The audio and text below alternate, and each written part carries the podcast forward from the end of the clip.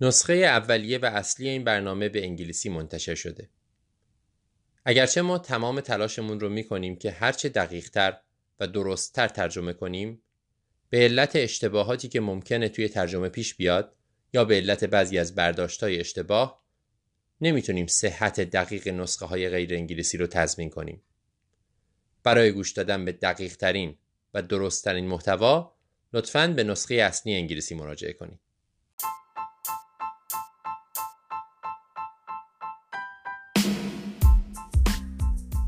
سلام. به امرپ فارسی آذر ماه 1402 خوش اومدید. خوشحالیم که با ما هستید به ما گوش می‌کنید. یادتون باشه می‌تونید با ما تماس بگیرید. هم از طریق کانال تلگرام و هم به ما ایمیل بزنید. emipcast e m i p cast at gmail.com به ما می‌تونید در کانال تلگرام گوش بدید یا در همه اپلیکیشن های پخش پادکست. ممکنه توی کانال تلگرام دیده باشید که ما یه پادکست جدیدی شروع کردیم با همکاری بنیاد کیان که متخصصین ایرانی سراسر دنیا هستند و برای ارتقای سلامت چه جسمی چه روانی کار می‌کنن. بنیاد کیان کارش رو سال گذشته بعد از شروع جنبش زن زندگی آزادی شروع کرد برای کمک به قربانیان. اما الان داره خیلی گسترش پیدا می‌کنه. یکی از کارهایی که جدیدن شروع کردن پادکستشونه. قرار پادکست متنوعی باشه. در اولین سری مباحث چند تا اپیزود خواهیم داشت درباره تروما. بیسیک تراما ساپورت در مواردی که تعداد زیادی قربانی در تروما وجود داره. به نظر من مرور بسیار مفیدیه. بهتون توصیه می‌کنم اون پادکست رو دنبال کنید و اگر دوست داشتید به دردتون می‌خوره به بقیه هم معرفیش کنید. آدرس کانال تلگرامشون هست کیان فاوندیشن و لینکش رو می‌تونید توی کانال تلگرام ما تو همون پستی که معرفی کردیم این پادکست رو ببینید. حالا بریم گوش بدیم به مباحث این ماه خودمون.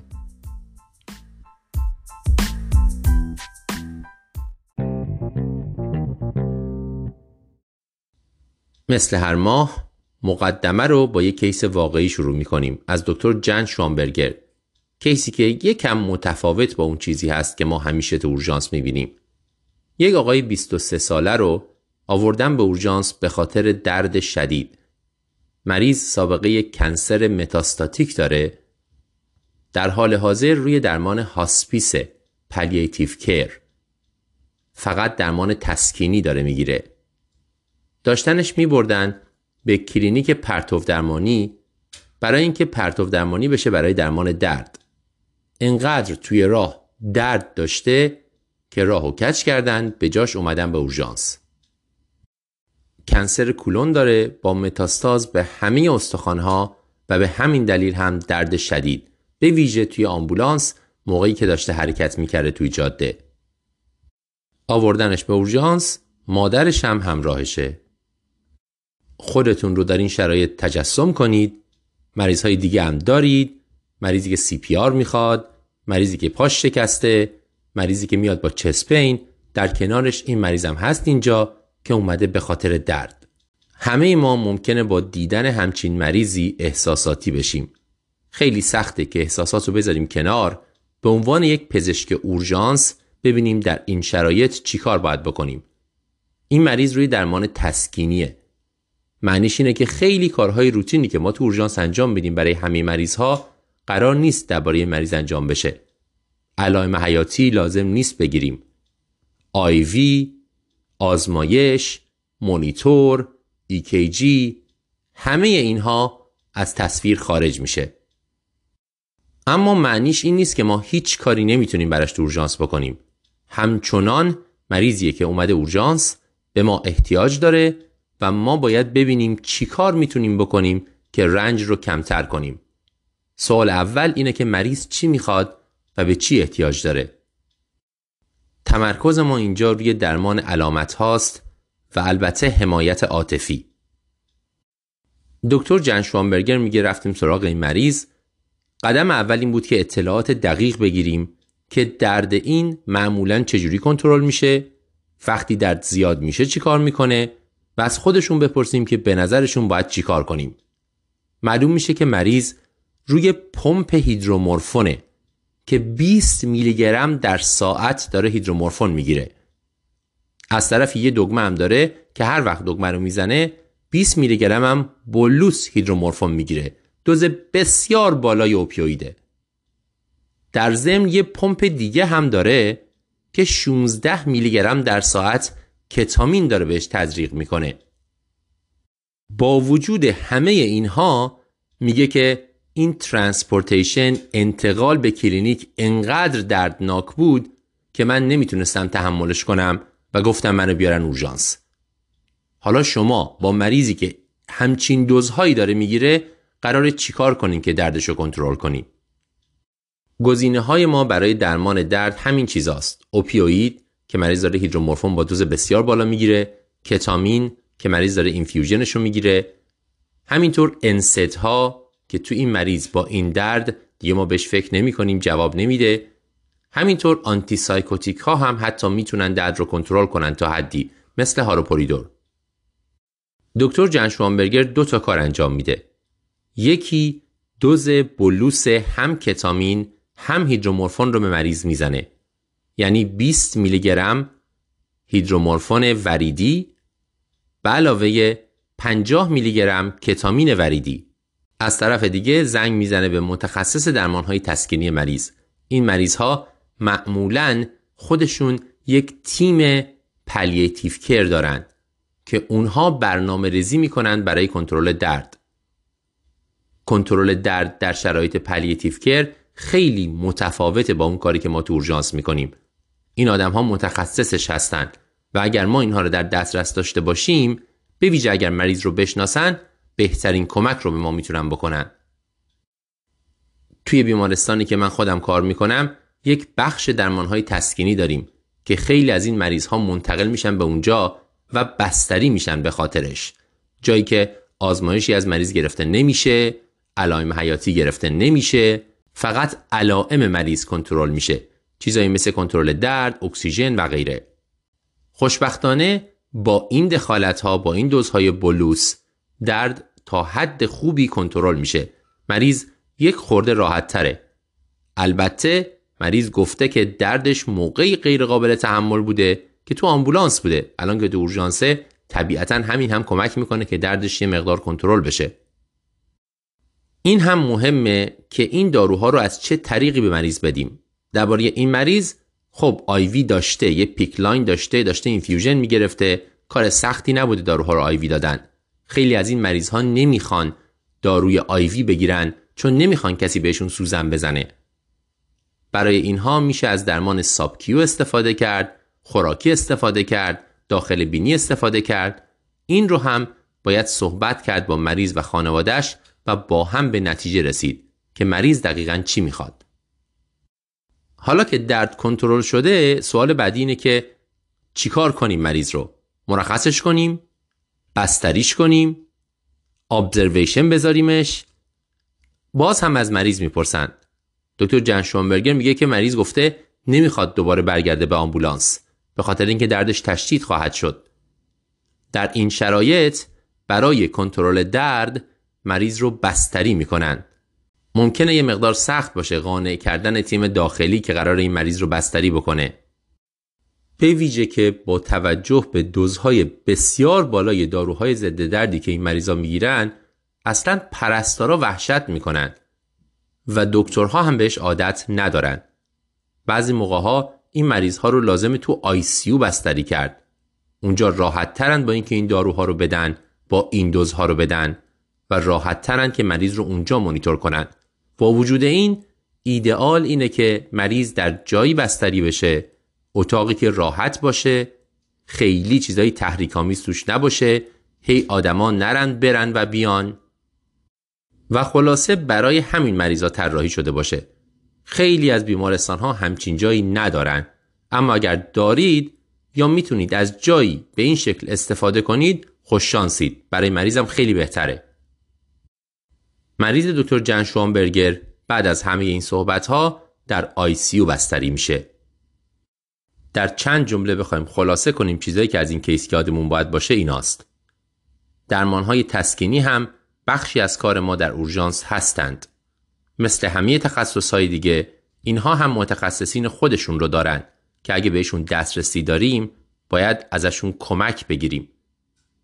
اگر سیستم درستی وجود داشته باشه این مریض ها تیم متخصصین درمان تسکینی خودشون رو دارن. حتی ممکنه یک پرستار 24 ساعته همیشه در جریان این مریض باشه بشه باش تماس گرفت. در اورژانس برخلاف همیشه ما چیزای روتین رو کنار می‌ذاریم. ABC و علائم حیاتی و مونیتور و همه اینها رو می‌ذاریم کنار. به جاش تمرکز می‌کنیم روی درمان علامتی مریض. و در درجه اول از خود مریض و خانوادهش می‌پرسیم که چی می‌خوان؟ و چه چیزهایی براشون جواب میده. درمان درد می‌تونه خیلی پیچیده باشه. باید با جزئیات از مریض و خانوادهش بپرسیم که برای درمان درد از چی استفاده می‌کنن و در صورت تشدید درد چی براشون جواب میده. دوزها ممکنه خیلی بالا باشن چون تحمل این مریض ها tolerance شون به داروهای ضد درد بسیار بالا میره و دوزهای معمول جواب نمیدن. و در نهایت disposition این مریض ها ممکنه بستری باشه ممکنه که ترخیص باشه. اونم بستگی به نظر مریض داره. اگر بستریشون بکنید ایدئال اینه که در جایی که تحریک کم باشه این اتفاق صورت بگیره. اما خیلی موقع ها مجبور میشین تخت عادی به این مریض ها بدید یا در شرایطی ممکنه مجبور باشین این مریض رو بفرستید به آی سی. وظیفه ما در اورژانس در هر شرایطی کمک به بیماره و کاهش رنج. این هم یکی از این شرایطه که وظایف ما در اورژانس شاملش میشه توی بحث مراقبت های ویژه این ماه با دکتر اسکات واینگارت و دکتر آناند سوامیناتان می‌خوایم درباره induction در intubation صحبت کنیم. یکی از مفاهیم پایه طب اورژانس که همه ما در دوره رزیدنتی همون اوایل یاد می‌گیریم و یه استانداردی وجود داره. اما اخیرا مقاله های بیرون اومده که احتمالا روش کار ما رو برای مدتها تغییر خواهد داد. یه مقدمه بگم که induction یعنی چی؟ برای intubation ما از روش RSI استفاده می کنیم Rapid Sequence Intubation. برای این کار یه داروی بیهوشی به مریض میدیم بهش میگن induction و بعد داروی فلج کننده پارالیز به مریض میدیم. تا بتونیم راحت بریم با لارنگوسکوپ راه هوایی رو ببینیم و لوله رو بذاریم تو. اگر مدتهای زیاد در طب اورژانس کار کرده باشید می‌دونید که اون قدیما داروی انتخابی ما برای induction میدازولام و فنتانیل بود. تا وقتی که اتومیدیت اومد. این دارو از نظر همودینامیک stable ه یعنی فشار رو بالا پایین نمیندازه در نتیجه تبدیل شد به داروی انتخابی و محبوب ما برای intubation. من یادمه تقریبا 15 سال پیش تو ایران وقتی intubate می‌کردیم حسرت میخوردیم که چرا این اتومیدیتی که تو کتابمون نوشته اینجا در دسترس نیست. ما همچنان باید از داروهای قدیمی تر مثل میدازولام و فنتانیل و پروپوفول اون موقع می‌گفتیم استفاده کنیم. اتومیدیت که در دسترس شد همه جا داروی اول انتخابی ما شد. بعد که کتامین محبوب تر شد کنارش قرار گرفت. معمولا هر متخصص طب اورژانسی یکی از این دو دارو انتخاب اولشه کتامین یا اتومیدیت. تنها که از همون اول برای اتومیدیت می‌دونستیم suppress شدن آدرنال بود. اما می‌گفتیم خب این خیلی مهم هم نیست معلومم نیست چقدر از نظر کلینیکی significant ه اما تو سالهای اخیر مقالات جدیدی داره میاد که به نظر می‌رسه این امن بودن اتومیدیت رو زیر سوال می‌بره. به طور خاص مقاله‌ای که در Journal of Critical Care در سال 2023 چاپ شده. یک متا آنالیز هست 11 تا مطالعه رو وارد کرده و بررسی کرده و نتایجشون رو روی هم ریخته. و نتیجه گیریش اینه که اتومیدیت نسبت به کتامین mortality رو بالا می‌بره. با number needed to harm 31 که اندازه کوچیک و قابل صرف نظر کردنی نیست. از هر سی و یک مریض که با اتومیدیت intubate میشن یکیش به این خاطر میمیره. 2700 مریض از مجموع این مطالعه ها بررسی شدن و به این نتیجه رسیدن. حواستون باشه که اتومیدیت رو با اون داروهای قدیمی میدازولام و فنتانیل مقایسه نکردن. ما می‌دونیم که اتومیدیت از اونها بهتره و به همین دلیل هم هست که جایگزین اونا شده. مقایسمون به طور خاص با کتامینه. چرا mortality اتفاق میفته ما درست هنوز نمی‌دونیم. شاید به خاطر همون suppress شدن آدرنال باشه. به ویژه تو مریض های بدحالتر مسن که رزرو پایینی دارن شاید این ساپرس شدن آدرنال خیلی از نظر بالینی تأثیر گذار بشه. شاید اگر مریض های جوون تروما رو داریم این توبه می‌کنیم زیاد مهم نیست که اتومیدیت بهشون بدیم. چون به اندازه کافی رزرو دارن دووم میارن. اما تو مریضایی که بیشتر اتفاقا میگیم که باید از اتومیدیت استفاده کرد همودینامیکشون unstable بدحالترن به نظر می‌رسه که اتومیدیت مشکل بیشتری ایجاد می‌کنه و mortality رو بالا می‌بره. هنوز guideline های ما تغییر نکرده کتابای ما هم همینطور. این اطلاعات خیلی جدیده. مقالات 2023 است. ولی به نظر می‌رسه که mortality ناشی از اتومیدیت خیلی بالاست و این تغییر اتفاق خواهد افتاد. بنابراین کارشناسان EMRAP دکتر اسکات واینگارد اینجا روش کار خودش رو عوض کرده و پیشنهادش هم همینه. اتومیدیت گزینه اول intubation گزینه اول induction برای intubation نیست برای دکتر اسکات واینگارد. به جاش از کتامین یا پروپوفول استفاده می‌کنه. گزینه اولش کتامینه در شرایطی ممکنه پروپوفول رو بهش اضافه کنه. این از مقاله اول و نکته اول.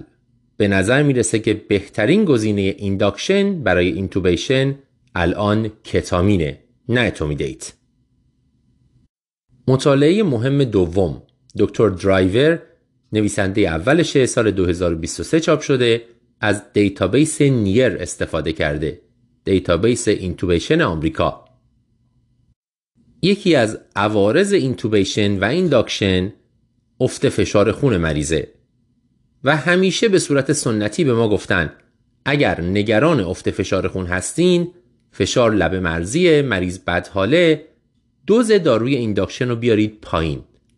تو این مطالعه خواستن ببینن آیا برای اتومیدیت و کتامین پایین آوردن دوز از افت فشار خون جلوگیری می‌کنه یا نه؟ و جواب این بوده که نه جلوگیری نمی‌کنه. این یافته هم یکی از دانسته های قدیمی ما در طب اورژانس رو زیر سوال می‌بره. اینکه وقتی مریض فشارش لب مرزیه دوز داروی induction رو برای intubation پایین تر بدیم. ولی فکر که می‌کنین منطقیه. اینکه دوز پایین تر بدیم برای اینکه فشار نیفته اطلاعاتش از داروهای دیگه میاد. داروهای قدیمی مثل میدازولام یا پروپوفول. ما می‌دونیم میدازولام و پروپوفول خودشون فشار رو میندازن. بنابراین طبیعیه که اگر دوز پایین تر بدیم فشار به این آسونی نمیافته. همین رو ما گسترش داده بودیم به اتومیدیت و کتامین. ولی این دو دارو خودشون فشار رو نمیندازن. افت فشار بعد از استفاده از این دو دارو به خاطر اینه که ما مریض رو می‌ذاریم روی positive pressure ventilation نفس مریض رو می‌گیریم با دستگاه به مریض داریم تنفس میدیم. در نتیجه منطقیه که تغییر دوزشون تأثیر خاصی نذاره. غیر از اینکه intubation ما رو سخت تر می‌کنه چون مریض ممکنه به اندازه کافی sedate نشده باشه. بنابراین توصیه فعلی اینه. اتومیدیت و کتامین نیاز به تغییر دوز ندارن اگر فشار مریض لب مرزیه کاهش دوز تغییری در افت فشار نمیده. اگر از داروهای قدیمی استفاده می‌کنید مثل میدازولام اگر خیلی قدیمی هستید از فنوبارم یا از پروپوفول اونجا بله. وقتی که مریض بدحاله فشارش لب مرزیه دوز رو کم می‌کنید. اما کتامین و etomidate کاهش دوز فایده و معنی خاصی نداره بر اساس این مطالعه. از بین اون داروهای قبلی دیگه ما از میدازولام و فنوبارب و فنتانیل که استفاده نمی کنیم تنها دارویی که الان دوباره مطرحه و می‌تونه گزینه intubation شما باشه اگر کتامین به هر دلیلی نداشته باشید پروپوفوله. اگر از پروپوفول استفاده می کنید و فشار مریض لب مرزیه منطقیه که از دوز کم شروع کنید.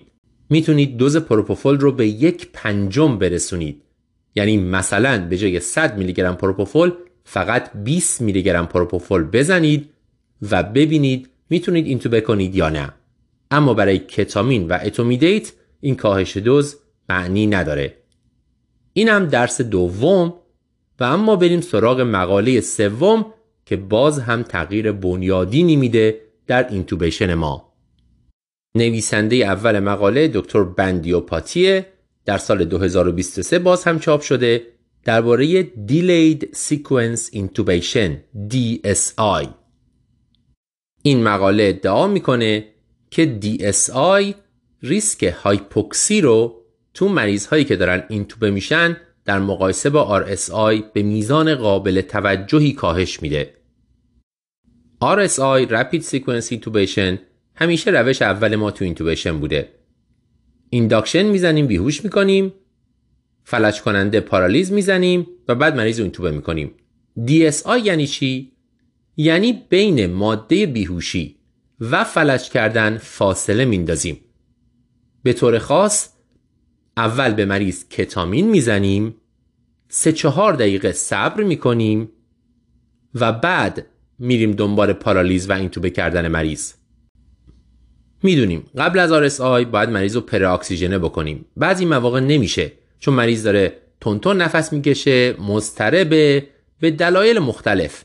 برای این مریض ها اولین بار آی مطرح شد که آقا یه دوز کتامین بزنید مریض آروم میشه نفس عمیق می‌کشه تو این فاصله می‌تونید مریض رو بذارید رو اکسیژن روی بایپپ رو هر چیزی تا پر اکسیژنش بکنید.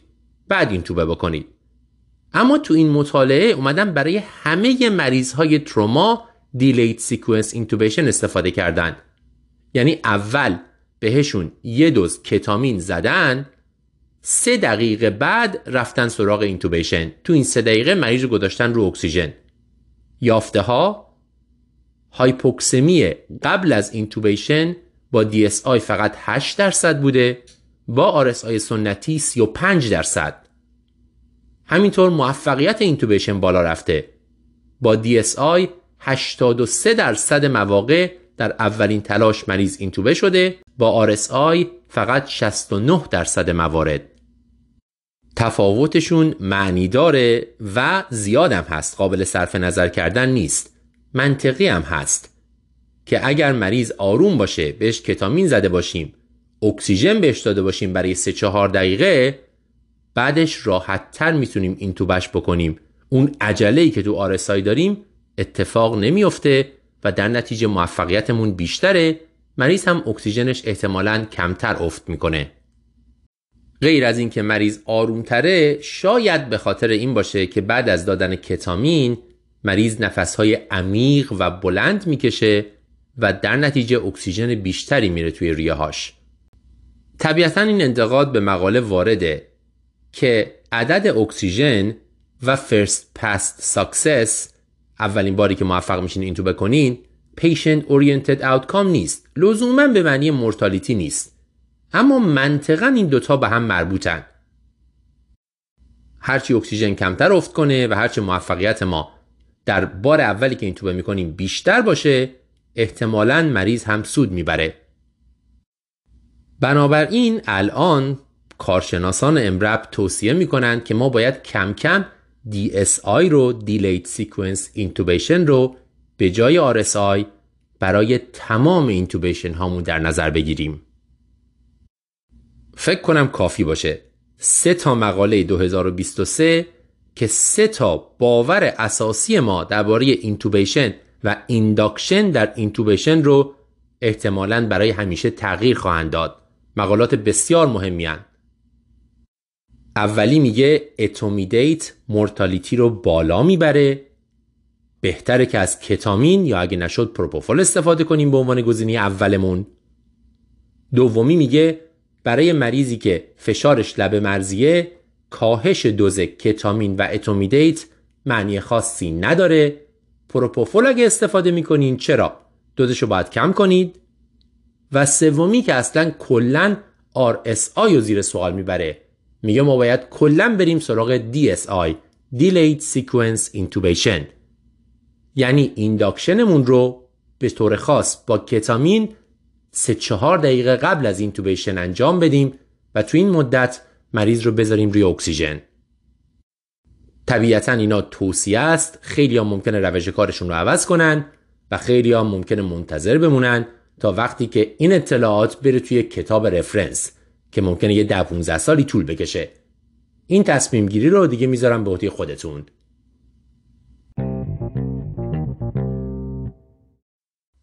در شماره اردیبهشت ماه مجله New England Journal of Medicine یک مقاله منتشر شده درباره تشنج نوزادان.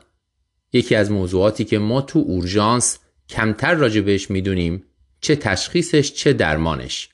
اینجا دکتر آیلن کلادیوس این مقاله رو به ویژه برای اورژانس خلاصه می‌کنه.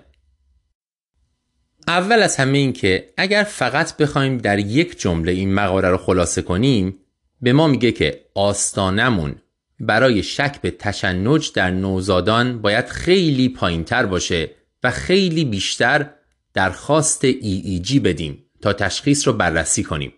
خیلی از مواقع تشنج نوزادان میس میشه. در این باره بیشتر صحبت خواهیم کرد که چرا. اما یه جمله مقاله اینه بیشتر EEG بخوایم. اما بذاریم بپریم به موضوع مورد علاقه ما در اورژانس راجع به درمان اول صحبت کنیم. معمولا وقتی یک کیس تشنج رو برای ما میارن گزینه اولی که بهش فکر می‌کنیم برای درمان بنزودیازپینهان یا داروی محبوبمون لوتیراستام یا کپرا که عوارضش پایین تره. اما در نوزادان این صدق نمی‌کنه. در این سن همچنان داروی اول ما فنوباربیتاله. با چه دوزی؟ 20 میلی گرم پر کیجی اگر اثر نکرد بعد از چند دقیقه میشه یه دوز دوم 10 میلی گرم پر کیجی هم به نوزاد داد. مطالعات خوبی وجود داره که فنوباربیتال رو با کپرا لوتیراستام مقایسه کرده و معمولا نتیجه گیری این بوده که فنوباربیتال داروی بهتریه. این از مسئله اول. گزینه اول درمان ما فنوباربیتاله. اما اگر اثر نکرد برای گزینه دوم ترجیحی بین این چهار دارویی که میگم وجود نداره. می‌تونیم هر کدومشون رو استفاده کنیم. اول همون لوتیراستام یا کپرا. با دوز 40 میلی گرم پر می‌تونیم هم دوز دوم بهش بدیم بعد از 5 دقیقه. باز هم نصفش 20 میلی گرم پر همینطور می‌تونیم از بنزودیازپین ها استفاده کنیم برای خط دوم. میدازولام با دوز 5 صدم تا یک دهم میلی گرم پر کیجی. این دوتا مشکل قلبی ایجاد نمی کنن. اگر مطمئنیم که مشکل قلبی وجود نداره می‌تونیم هم از دو گزینه دیگه استفاده کنیم. فاسفنیتوین 20 میلی گرم پر یا لیدوکاین 2 میلی گرم پر پس چی شد؟ گزینه اول فنوباربیتال گزینه دوممون لوتیراستام یا میدازولام. اگر مطمئنیم مشکل قلبی وجود نداره فسفنیتوین یا لیدوکاین هم جزو گزینه های ما هستند در تشنج نوزادان. اگر باز هم داروی ما اثر نکرد بعد از خط دوم درمان باید به بعضی تشنج های خاص نوزادان فکر کنیم. به طور خاص بیماری وجود داره به اسم پیریدوکسین دیپندنت انسفالوپاتی. آنسفالوپاتی وابسته به پیریدوکسین ویتامین B6 که درمان تشنج ناشی از این مشکل ویتامین B6 چقدر 100 میلی گرم آیوی پر کیجی هم نداره خیالمون راحته. اگر ویتامین B6 پیریدوکسین میدیم باید حواسمون به تنفس نوزاد باشه چون می‌تونه آپنه بده ایدئالش اینه که اینو زیر EEG تزریق کنیم ولی خب همیشه در دسترسمون نیست. گزینه دوم فولات فولیک اسید. این ویتامین هم می‌تونه کاهشش منجر به تشنج مقاوم به درمان و اون اولیا بشه. خب حالا تشخیص رو گذاشتیم درمان کردیم با فنوبار جواب نداد خط دوم میدازولام فسفنیتوین دیدوکاین لوتیراستان امتحان کردیم جواب نداد. بیشیش هم دادیم جواب نداد. تازه یادمون افتاد که نکنه علت دیگه ای داشته باشه که ما می‌تونیم برطرفش کنیم. به چیا باید فکر کنیم؟ هایپوناترمی طبیعتا هایپوگلایسمی و مشکلات متابولیسم. می‌دونم. ایدئال اینه که به هایپوگلایسمی و هایپوناترمی همون اول فکر کرده باشیم اما خیلی مواقع به ویژه در شرایط stressful ی که یه نوزاد در حال تشنج میارن جلوی ما ممکنه که همون اول یادمون نمونده باشه. برای همین اینجا داریم دوباره تذکر میدیم. وگرنه از هر کدوممون سر امتحان بپرسن که وقتی نوزادی میاد با تشنج اولین چیزی که باید چک کنی چیه؟ می‌دونیم جواب قند خونه. پس چی شد؟ هایپوناترمی رو حواسمون بهش باشه هایپوگلایسمی رو. اینا رو میشه درمان کرد. اما در مورد مشکلات متابولیسم ما اونجا داریم به درمان فکر نمی کنیم. باید در نظرش بگیریم تشخیص قطعی بعدا خواهد بود. اونجا ما چیکار می‌تونیم بکنیم؟ وقتی که خون می‌گیریم از بچه که مثلا سودیوم رو چک کنیم سطح آمونیاک رو هم چک کنیم و همینطور کتون ادرار و سرم رو چک کنیم. این کمک می‌کنه که بعدا تشخیص دقیق بیماری متابولیک گذاشته بشه. خب این کارا رو انجام دادیم. بالاخره این تشنج ما متوقف شد. یه نفسی می‌کشیم. حالا باید بریم فکر کنیم برای چی تشنج اتفاق افتاده. اگر سودیوم و گلوکوزمون نرمال بوده باید به علل دیگه فکر کنیم. اگر بچه همون موقع به دنیا اومده مثلا توی اورژانس ما بعد از یه زایمان سخت یکی از علل شایع تشنج آنسفالوپاتی هایپوکسیکه. یعنی مغز بچه در طول دوره زایمان اکسیژن بهش نرسیده الان متاسفانه آسیب دیده و بچه تشنج کرده. نکته که باید در مورد این بچه یادمون باشه اینه که بعضیا میگن سرد کردن بدن تا دمای 34 درجه سانتیگراد ممکنه به این بچه ها در آینده کمک کنه. این رو باید در نظر بگیریم. علت بعدی که می‌تونیم در نظر بگیریم طبیعتا مشکلات داخل مغز به طور خاص خونریزی مغزی. بعضی از guideline ها توصیه می‌کنن که imaging انجام بدیم اولین گزینه هم ultrasound داخل مغزه اما چون خیلی مواقع این در دسترس نیست آسون نیست نمی‌دونیم چجوری انجام بدیم اگر مجبور شدیم ممکنه که نوزاد رو سیتی بکنیم. علت مهم دیگه ای که باید رد کنیم عفونته. اگر هیچ علت دیگه ای تا الان پیدا نکردیم حتما باید عفونت رو رد کنیم به ویژه اگر ریسک فاکتوری براش وجود داشته باشه. مثلا مادرشون یه عفونتی داشته یا در دوره پریپارتوم یک عفونتی وجود داشته در مادر یا تبی وجود داره یا اینکه بچه مدت زیادی تو ICU بوده. همه اینها ریسک عفونت رو زیاد می‌کنن. اون وقت باید آنتیبیوتیک بدیم و LP انجام بدیم. علاوه بر آنتیبیوتیک توصیه میشه که آسیکلوویر هم به نوزاد بدیم تا آنسفالیت هرپسی رو هم پوشش داده باشیم.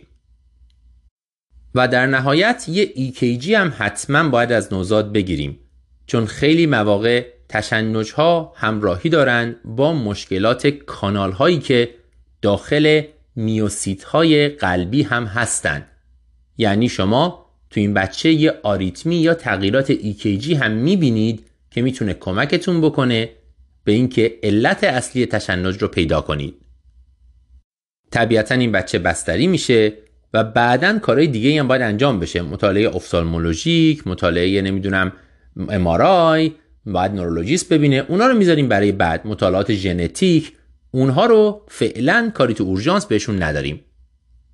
حالا بریم سر وقت presentation. بعد از اینکه درمان و workup رو گفتیم برگردیم ببینیم اصلا کی باید شک کنیم که نوزاد داره تشنج می‌کنه. متاسفانه تشنج نوزادان خیلی ممکنه مخفی باشه. خیلی موقع تشنج نوزادان به صورت focal شروع میشه یک دست به صورت ریتمیک تکون می‌خوره و بعد generalize میشه. یا ممکنه focal بمونه. بعضی مواقع به شکل extension طولانی اندام ها بروز می‌کنه. یعنی بچه ای که باید دست و پاش خم باشه یک کم خم نیست صافه. این می‌تونه تشنج باشه. مدل دیگهش تشنج میوکلونیکه به شکل انقباز ناگهانی و گذرای کاملا نامنظم اندام ها هر از چندی یک دست انگار میپره یک پا میپره. این می‌تونه نشون دهنده تشنج باشه. و در نهایت به شکل اسپاسم نوزادی می‌تونه بروز کنه. بچه یک حرکاتی انجام میده با اندام ها و با عضلات شکمش که انگار می‌خواد پاشه بشینه دراز نشست بره. تمام بدن رو خم می‌کنه به عقب بعد به جلو و این می‌تونه تنها تظاهر تشنج باشه. اینها رو بذارید در کنار انواع مختلف حرکاتی که در نوزادان نرماله ممکنه ما باشون آشنا نباشیم. مثل رفلکس ها مثل میوکولونوس خوشخیم مثل تغییرات پریودیک تنفس. همه اینها می‌تونن تشنج باشن یا نرمال باشن. تنها رایی که می‌تونیم تشخیص بدیم اینه که EEG بگیریم. برای همینم آستانمون باید خیلی پایین باشه برای اینکه شک کنیم به تشنج. تشنج نوزادان حتی می‌تونه به شکل فقط تغییرات علائم حیاتی بروز کنه. چرا؟ چون سیستم اتونوم درگیر میشه. مثلا بچه یک دفعه دچار تاکیکاردی یا مشکلات تنفسی میشه. نفسش سریع میشه یا کند میشه. دچار مشکلات وازوموتور میشه. یه دفعه تحریق می‌کنه رنگش میپره کبود میشه و بعد برمیگرده. همه اینا می‌تونن تشنج باشن و همون جوری که می‌دونید می‌تونن هم نرمال باشن. تنها رایی که می‌تونیم اینو تشخیص بدیم ایجیه برای همینم گفتم در یک جمله اگر بخوایم درباره این مقاله صحبت کنیم به ما میگه که بیشتر ایجی بگیریم. این از چند تا نکته مفید در اورژانس. اما نکات دیگه هم هست که دونستنشون شاید به دردمون بخوره. مثلا اینکه اینسیدنس تشنج نوزادان دو سه دهم در هر هزار نوزاده که خب یعنی خیلی بالاست. در نتیجه همون که گفتم حساسیت ما باید بیشتر باشه. یا اینکه تشنج رو چند جور میشه تقسیم کرد. تشنجی که به خاطر یه چیز دیگه ایجاد شده provoked به اصطلاح مثلا عفونت یا اونایی که به خاطر چیز دیگه ایجاد نشده عمدتا مشکل ژنتیک وجود داره. دیگه اینکه تشنج myoclonic اونی که فقط انقباض عضلانی وجود داره معمولا به خاطر یه مشکل متابولیک و اختلال های الکترولیتی اتفاق میفته تشنج اتونوم همون که گفتم علائم حیاتی بالا پایین میره بیشتر نشون دهنده آنسفالوپاتی hypoxic یعنی به مغز اکسیژن نرسیده یه زمانی. یه مدلی از تشنج هست که مادر حتی داخل رحم احساسش می‌کنه. میگن این همراهی داره با هایپرگلایسمی در نوزاد تشنج focal خیلی موقع ها نشان دهنده infarction ه یعنی یک تیکه ای از مغز از بین رفته. اینکه پروگنوز چیه و در آینده چه اتفاقی برای این بچه خواهد افتاد که خیلی موقع ها سوال اصلی پدر مادر هاست طبیعتا بستگی به این داره که علتش چی باشه. خیلی از این علت ها قابل برطرف شدنن. بعضی موقع ها هم مشکل تمام عمر ادامه داره. نمیشه در این شرایط گفت باید بررسی های بیشتری انجام بشه. مثلا سندروم تشنج نوزادانی وجود داره که از سن دو تا هفت هفته معمولا شروع میشه و تا شیش ماه ادامه داره. تو این فاصله نوزاد تشنج می‌کنه. بعد کاملا برطرف میشه. معمولا هم ژنتیکه و تو خانواده همچین بیماری وجود داشته. در چند جمله خلاصه بکنیم. تشنج نوزادان خیلی موقع تشخیص داده نمیشه ما باید آستانمون برای EEG گرفتن پایین تر باشه. چرا؟ چون همه جور می‌تونه بروز کنه و قاطی بشه با حرکات نرمال نوزادان. اگر فکر کردیم به تشنج غیر از درخواست EEG باید درمانش کنیم. خط اولمون فنوباربیتاله. خط دوممون یکی از این داروها. لوتیراستام، میدازولام، فوسفنیتوین یا لیدوکاین. اگر تشنج همچنان ادامه داره می‌تونیم از ویتامین B6 استفاده کنیم و همینطور از فولات. طبیعتا باید حواسمون به هایپوناترمی و هایپوگلایسمی هم باشه به عنوان علت تشنج. وقتی از این بچه خون می‌گیریم سطح ammonia و همینطور کتون ادرار و سرم رو چک بکنیم. حواسمون به خونریزی مغزی باشه ultrasound یا CT درخواست کنیم حواسمون به عفونت باشه هر risk factor ی وجود داره آنتیبیوتیک شروع کنیم آسیکلوویر شروع کنیم و LP انجام بدیم. آخرش هم EKG رو فراموش نکنیم.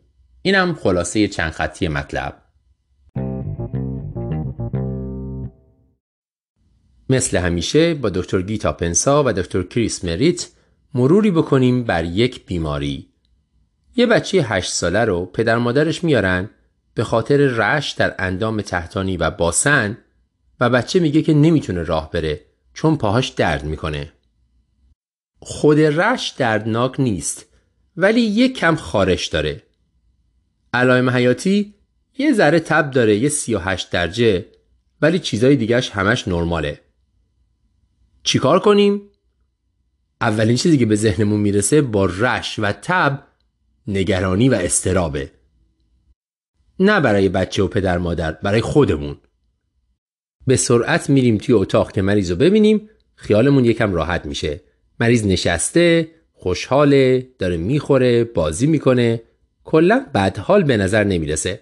حالا می‌تونیم یه نفس راحت بکشیم و یه هیستوری خوب بگیریم. پدر و مادر و بچه بهمون هیستوری میدن. یک مقدار چند روزی شکمش درد می‌کنه ولی نه همیشه. گهگاهی میاد و میره. مشکل دیگه هم نداره. این رش ها دیروز شروع شده. رو پاها و رو باسند و بچه میگه که من نمی‌تونم راه برم چون پاهم درد می‌کنه. نش می‌کنید. تندرنسی توی شکم نداره. به رش نگاه می‌کنید. می‌بینید که در هر دو اندام تحتانی پورپورای عمیق بنفش رنگ وجود داره که می‌تونید لمسش کنید.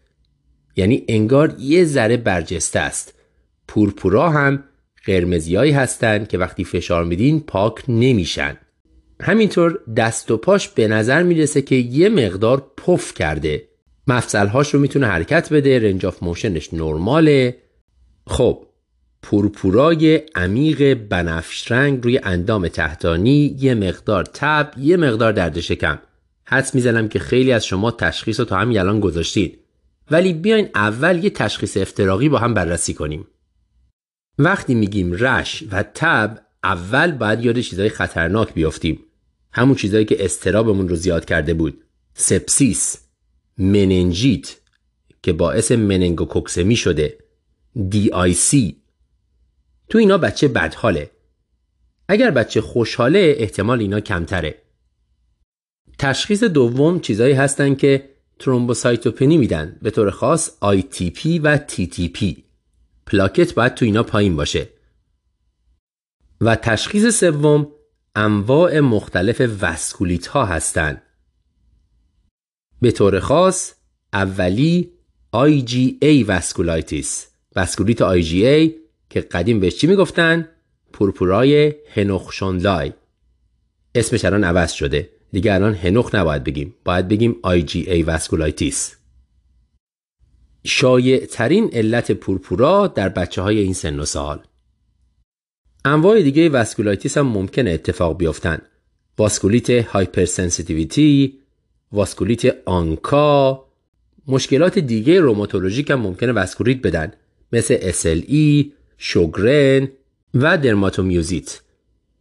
اما بین همه اینها شایع ترین علت مخصوصا تو بچه‌ای که جلوی ماست و علامت دیگه ای نداره همون هنوخ یا IgA vasculitis ه که معمولا بعد از یه عفونت ویروسی اتفاق میافته. اینجاست که ما از پدر و مادر می‌پرسیم. تو یه ماه گذشته مریض نبوده این بچه؟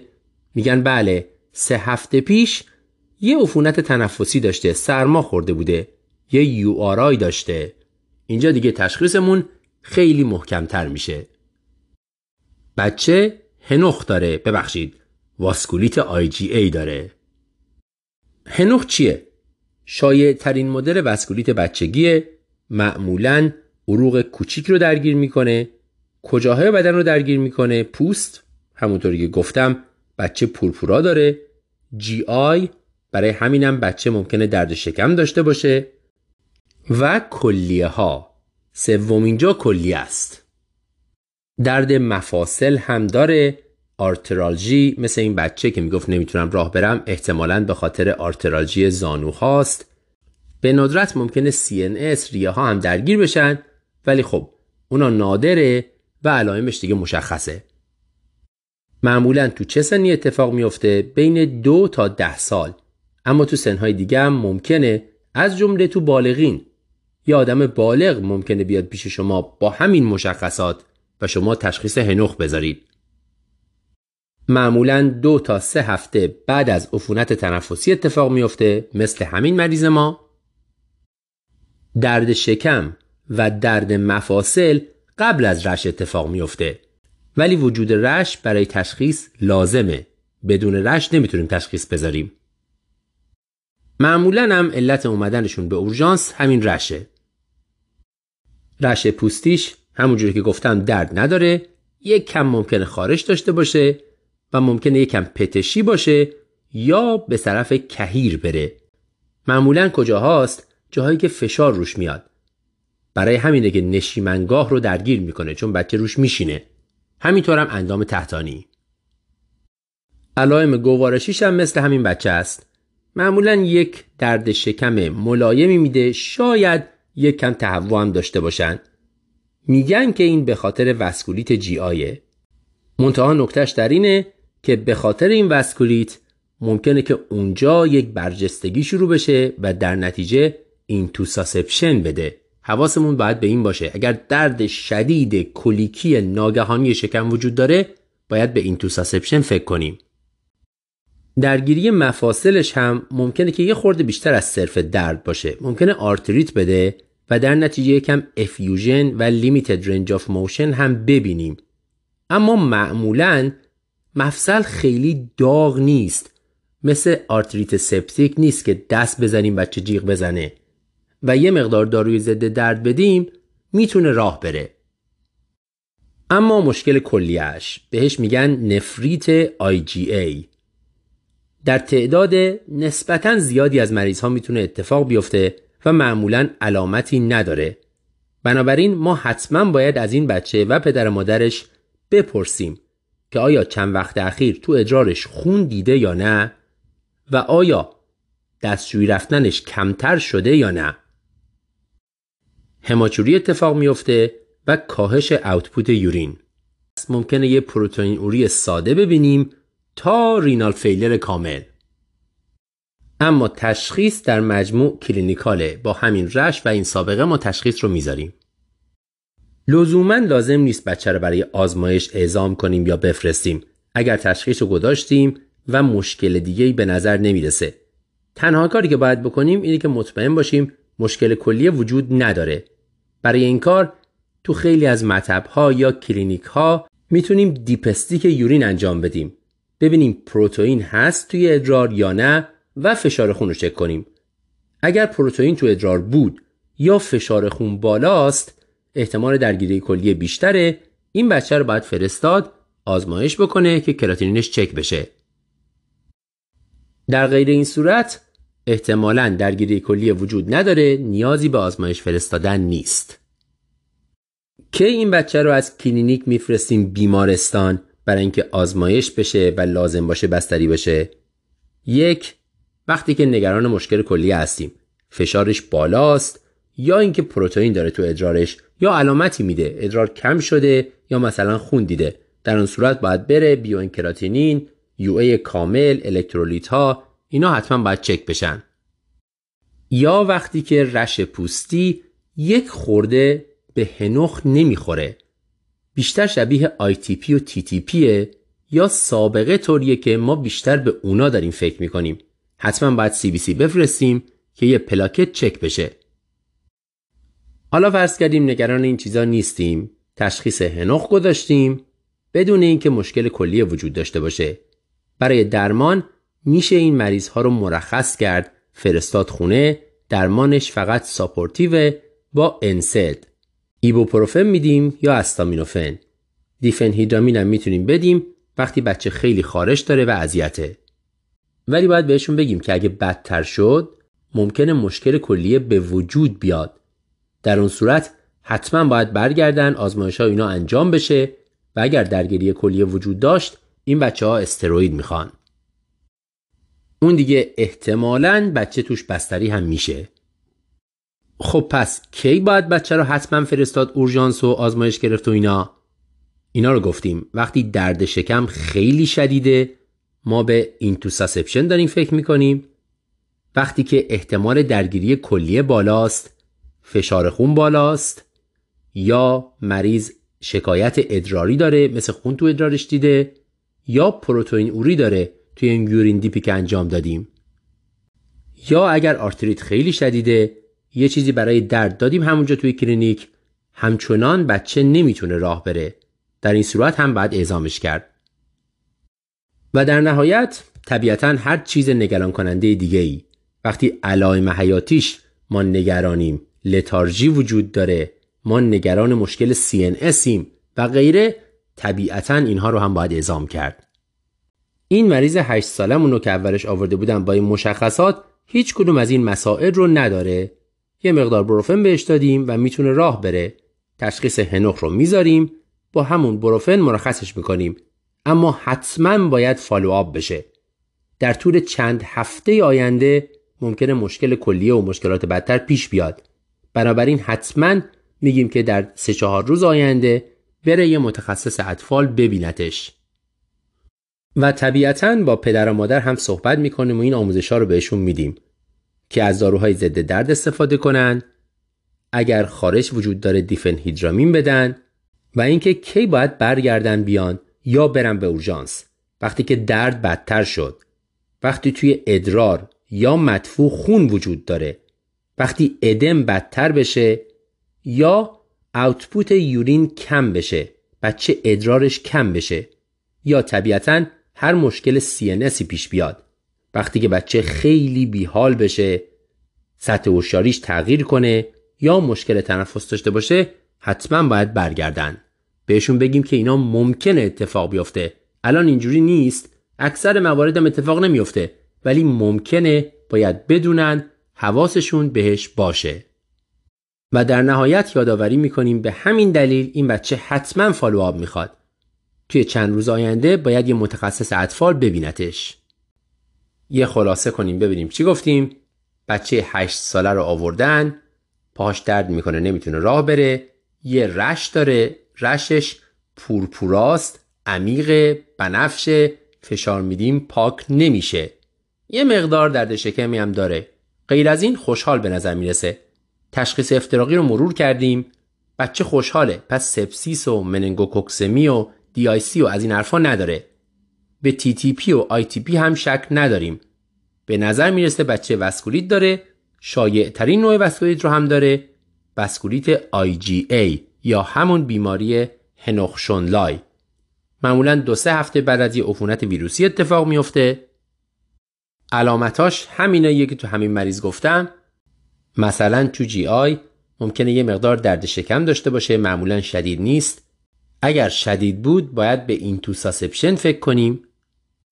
درد مفاصلش هم معمولا به شکل یک آرترالژیه ممکنه به آرتریت هم برسه. یعنی یه مقدار effusion و اینا وجود داشته باشه ولی شبیه آرتریت سپتیک نیست. ملایمتر از اونه. معمولا هم به درمان درد جواب میده و بچه می‌تونه وزن بذاره روش. این مشکل شکم و GI معمولا قبل از rash اتفاق میفته سنش دو تا ده ساله ولی ممکنه بزرگسال هم دچارش بشه.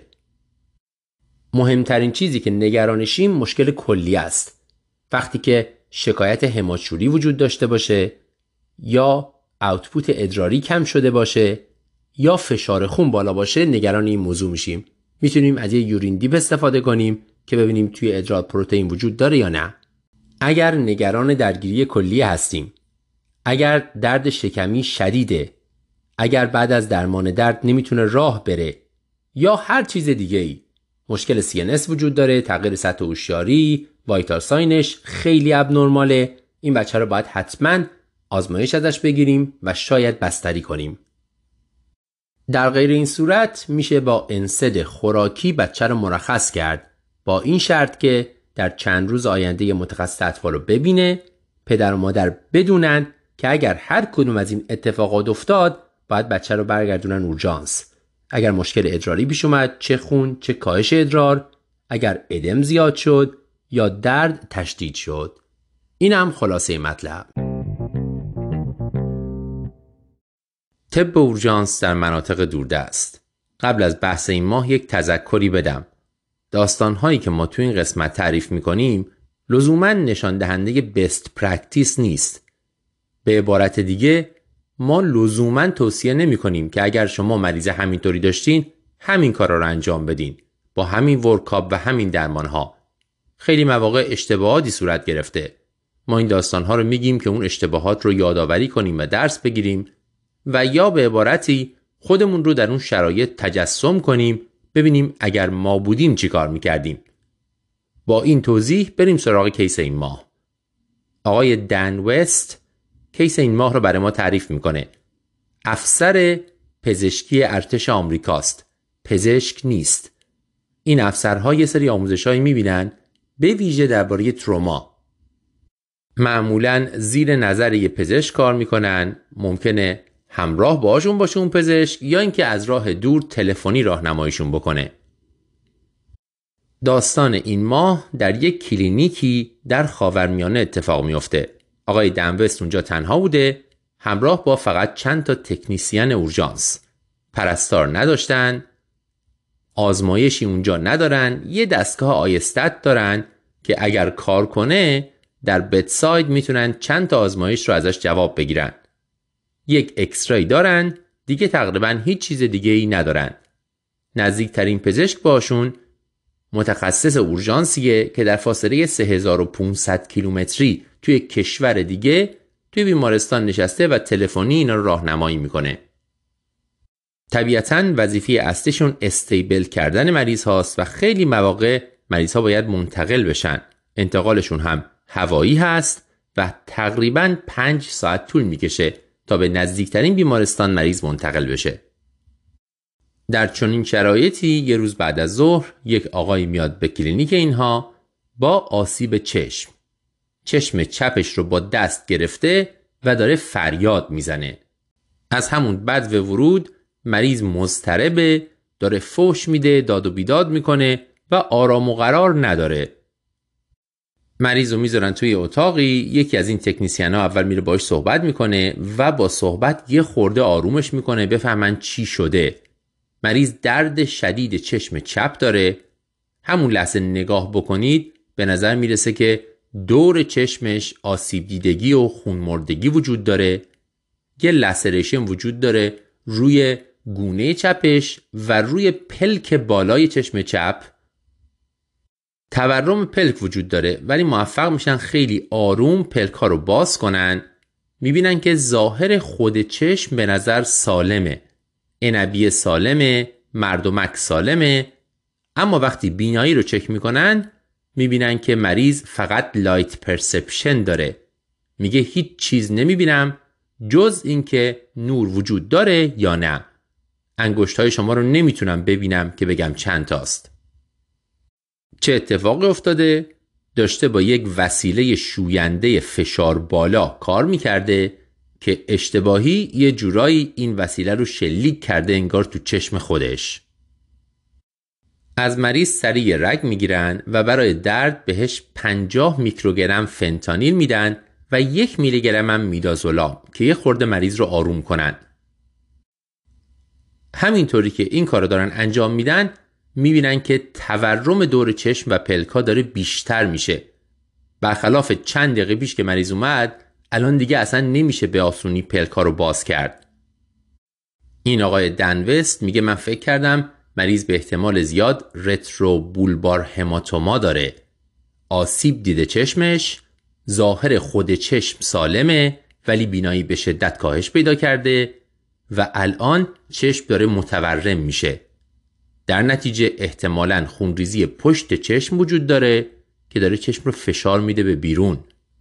چیکار باید بکنم؟ لترال کانتوتومی باید کنار چشم رو ببرم تا خون پشت چشم تخلیه بشه وگرنه بینایی از دست میره. تا حالا هم این کارو نکرده. زنگ می‌زنه به اون متخصص اورژانسی که قرار راهنماییش کنه داستان رو برای اون تعریف می‌کنه. اونم تایید می‌کنه که بله باید این کار رو انجام بدی. یه مروری می‌کنن که چطوری قرار این کار انجام بشه.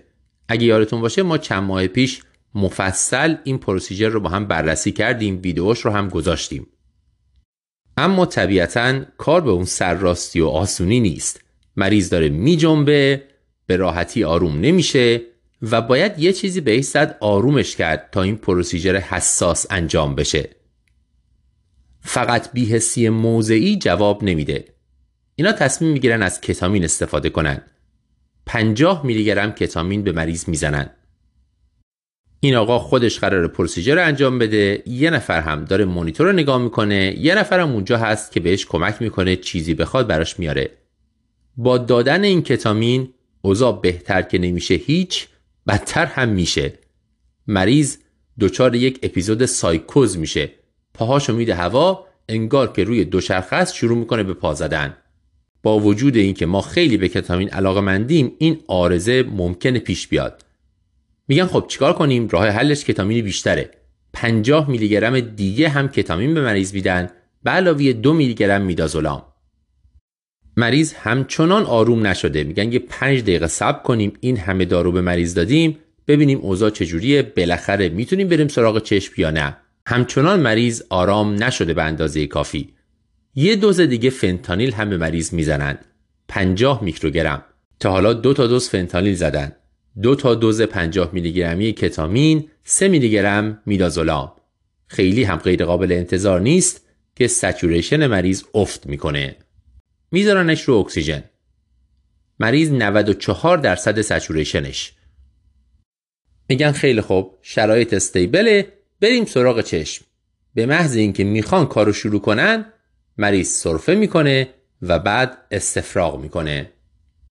تمام دهان پر از ترشحات استفراغ میشه. suction رو برمیدارن سریع suction انجام بدن یه مدت هم طول می‌کشه تا بفهمن که سطح اکسیژن مریض روی اون اکسیژن شده 88 درصد. اینجا شما باشید چیکار می‌کنید؟ این دوستان تصمیم می‌گیرن که مریض رو اینتوبه کنن. چون سطح هوشیاری پایین اومده اکسیژن مریض هم افتاده در ضمن مریض هنوز تکون می‌خوره. از RSI استفاده می‌کنن برای intubation succinylcholine می‌زنن و میدازولام و با video laryngoscope مریض رو اینتوبه می‌کنن. خودش میگه که من مطمئنا دیدم که لوله از بین تارهای صوتی رد شد و رفت سر جای درست. کار انجام شد. حالا بیایم چشمو ببریم. به محض اینکه خواستم این کارو بکنم دوباره مریض استفراغ کرد و این بار محتوای استفراغ از توی لوله تراشه زد بیرون. میگه هم من هم اون تکنیسیان بغل دستم شک کردیم که حتما لوله سر جاش نیست. لوله رو کشیدیم بیرون گفتیم آقا یه supraglottic device بذاریم فعلا به مریض نفس بدیم تا تکلیفمون روشن بشه چیکار می‌خوایم بکنیم؟ یه LMA برای مریض می‌ذارن. مریض آروم شده succinylcholine بهش زدن طبیعتا باید آروم باشه. انواع مختلف این داروها رو هم گرفته. saturation ش در حد 90 درصد با LMA stable میشه. تقریبا یک ساعت بعد از رسیدن مریض بالاخره میرن سر وقت پروسیجری که قرار بود انجام بدن. من دیگه وارد جزئیات اون پروسیجر نمیشم. به طور خلاصه این آقای وست میگه من خیلی نمی‌تونستم ببینم که دور بر چشم چه خبره. فقط هموستاتم رو برداشتم لترال چشم هر چی که اونجا بود رو گرفتم و به اصطلاح کراش کردم. گذاشتم یک دقیقه این هموستاتم اونجا بمونه. بعد برش داشتم و قیچی رو گذاشتم لبه خارجی پلک. شروع کردم به بریدن رفتم پایین به طرف استخون. میگه یه سانتیمتر بریده بودم که احساس کردم یه چیز سفتی زیر لبه قیچیمه. چیزی که مقاومتش مثل سیمه مثل سیم کشیده شده مثلا گیتار. این همون تاندونی که باید پاره کنیم. میگه این تاندون رو پاره کردم و حدود 3 4 سیسی خون آروم از گوشه پلک اومد پایین و چکید روی گونه مریض. همون کاری که دنبالش بودیم. ما خونریزی پشت چشم رو از این راه تخلیه کردیم. اگر مطمئن نیستیم اینجا باید فشار چشم اندازه بگیریم ببینیم پایین اومده یا نه و اگر نیومده باید تاندون پایینی رو هم پاره کنیم. این تاندونی که اولی پاره شده تاندون بالاییه. اما اینا دیگه اندازه نمی‌گیرن. نمی‌تونن هم اندازه بگیرن چشم رو باز بکنن. و در ضمن حدود 3 تا 5 سیسی خون خارج شده خیارشون راحته که کارشون انجام شده. حالا مریض باید منتقل بشه. هلیکوپتر چقدر طول می‌کشه بیاد؟ حدود سی دقیقه. در حالی که منتظر هلیکوپترن مریض اثر succinylcholine برطرف میشه دوباره شروع می‌کنه به جنبیدن و سرفه کردن و اغ زدن. اینو که می‌بینن LMA رو خارج می‌کنن. میگن ما راه هوایی رو برای procedure می‌خواستیم. الان دیگه بهش احتیاجی نیست. مریض می‌ذارن رو اکسیژن می‌بینن saturation بالای 90 درصد باقی میمونه. لازم نیست که مریض اینتوبه بشه. خوشبختانه تورم چشم هم به وضوح داره کم میشه. یه پانسمان می‌ذارن رو اون بریدگی که ایجاد کردن یه آی شیلد هم می‌ذارن یه چیزی که روی اون چشم رو بپوشونه. منتظر هلیکوپترن. قبل از اینکه هلیکوپتر برسه مریض که داره هوشیارتر میشه دستشو می‌بره به طرف چشمش و باز هم بیقراری می‌کنه. ناچار میشن باز هم به مریض دوزهای کتامین بدن. تا در نهایت بتونن مریض رو برسونن به هلیکوپتر. میگه پای هلیکوپتر هم خیلی سریع به اون افرادی که قرار بود پرواز کنن با مریض گفتم که توی راه ممکنه مریض باز هم کتامین بخواد.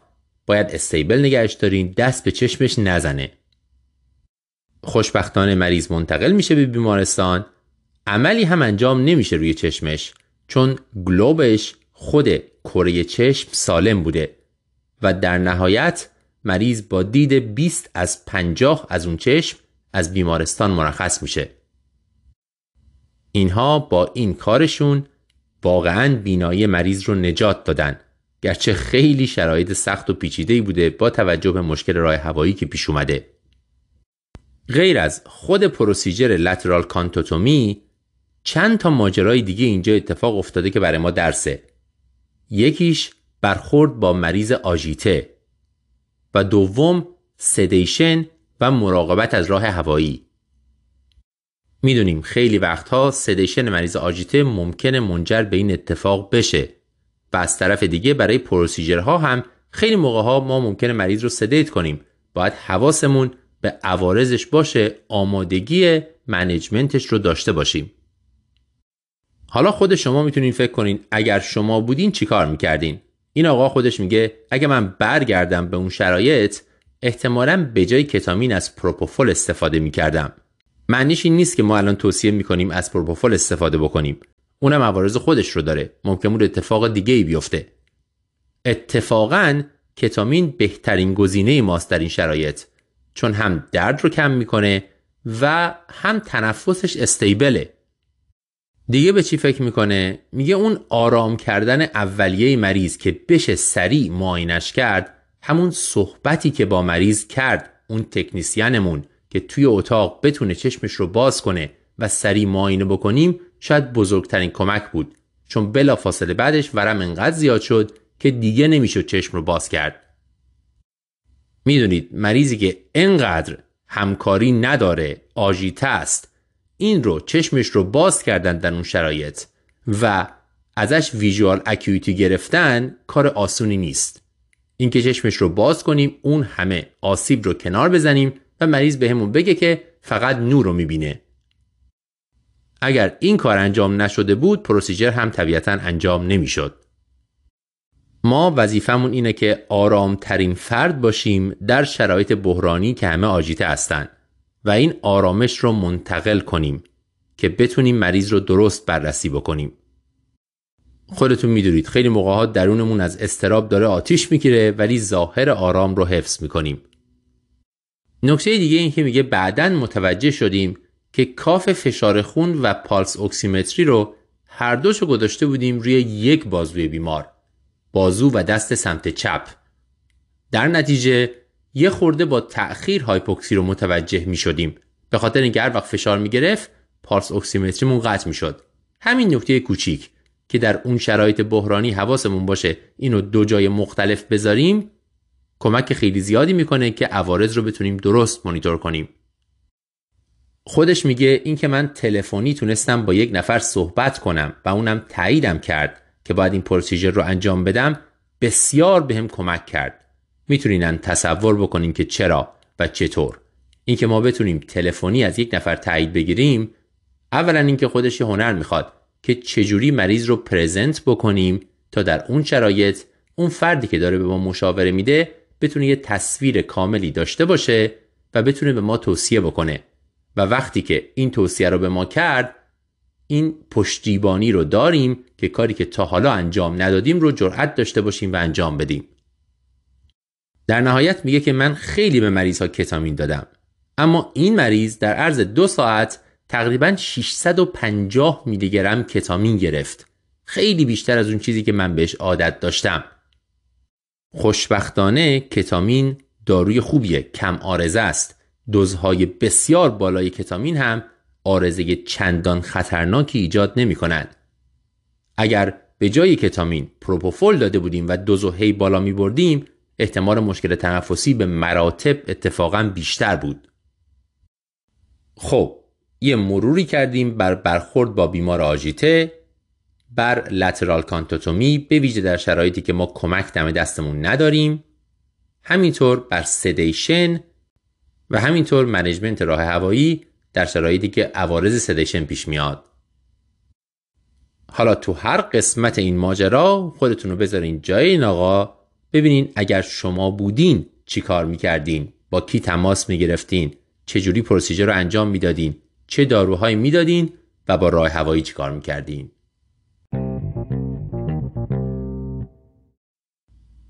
توی قسمت با دکتر مایک واینستاک متخصص طب اورژانس دکتر جنل آیسون روانپزشک و دکتر الیزابت کوردیال متخصص طب خانواده و مراقبت های اولیه مروری می‌کنیم بر تظاهرات روانپزشکی بیماری های medical.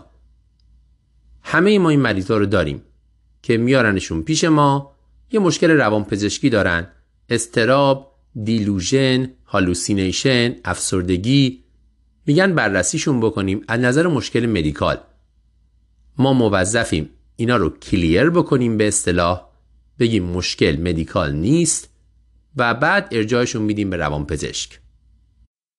اما این کار به این آسونی نیست. خیلی جاها سعی می‌کنن یه سری آزمایش های screening بفرستن کارهای دیگه انجام بدن ولی اینطوری هم نمیشه که ما یه چیزایی ثابتی رو برای همه مریضا در نظر بگیریم. باید بشناسیم بعضی بیماری های medical رو که تظاهراتشون شبیه مشکل روانپزشکیه و برای مشکلات مختلف روانپزشکی اینا رو در نظر بگیریم. بذارین از یه case شروع کنیم. واقعی. یه آقای 23 ساله رو آوردن اورژانس با هالوسینیشن بینایی. سابقه مشکل روانپزشکی نداره سابقه هیچ مشکل دیگه هم نداره. میگه چند هفته است که احساس می‌کنه کسی داره دنبالش می‌کنه. وقتی هم که توی خونه تنهاست سایه هایی از آدم هایی می‌بینه که نمیشناسدشون. در ضمن تو این چند هفته یه سردرد ملایم هم داره. متخصص اورژانس مریض رو بررسی کرده یه معاینه کامل کرده از جمله معاینه نورولوژیک. همه چیز نرمال بوده. مریض مرخص شده با ارجاع به روانپزشک. اما بعد از برگشتن به خونه چند ساعت بعد برای اولین بار مریض تشنج می‌کنه. زنگ می‌زنن آمبولانس و مریض رو برمیگردونن به اورژانس. راجع به نتیجه این کیس در پایان بحث صحبت خواهیم کرد. یه مطالعه گذشته نگر روی مریض های 18 تا 65 ساله به ما میگه که از مریض هایی که به دلیل مشکل روانی در بیمارستان روانی بستری شدن تقریبا سه درصدشون مشکل روانیشون به خاطر یه مشکل مدیکاله. یه مطالعه دیگه به ما میگه مریض های 65 سال به بالا که باز هم به خاطر مشکل روانی بستری شدن حدود دو نیم درصدشون مشکل مدیکالی دارن که باید حد اکثر در مدت دوازده ساعت بهش رسیدگی بشه. بیان یه بررسی بکنیم که چی باعث میشه ما از این اشتباه ها بکنیم. چه بایاس هایی سوگیری هایی باعث میشه مریضی که میاد پیش ما یه سری علائم داره رو ما بگیم اینا مشکل روانپزشکیه و درست و کامل از نظر مشکلات قابل درمان مدیکال بررسی نکنیم. چندین مدل بایاس ممکنه باعث این قضیه بشه.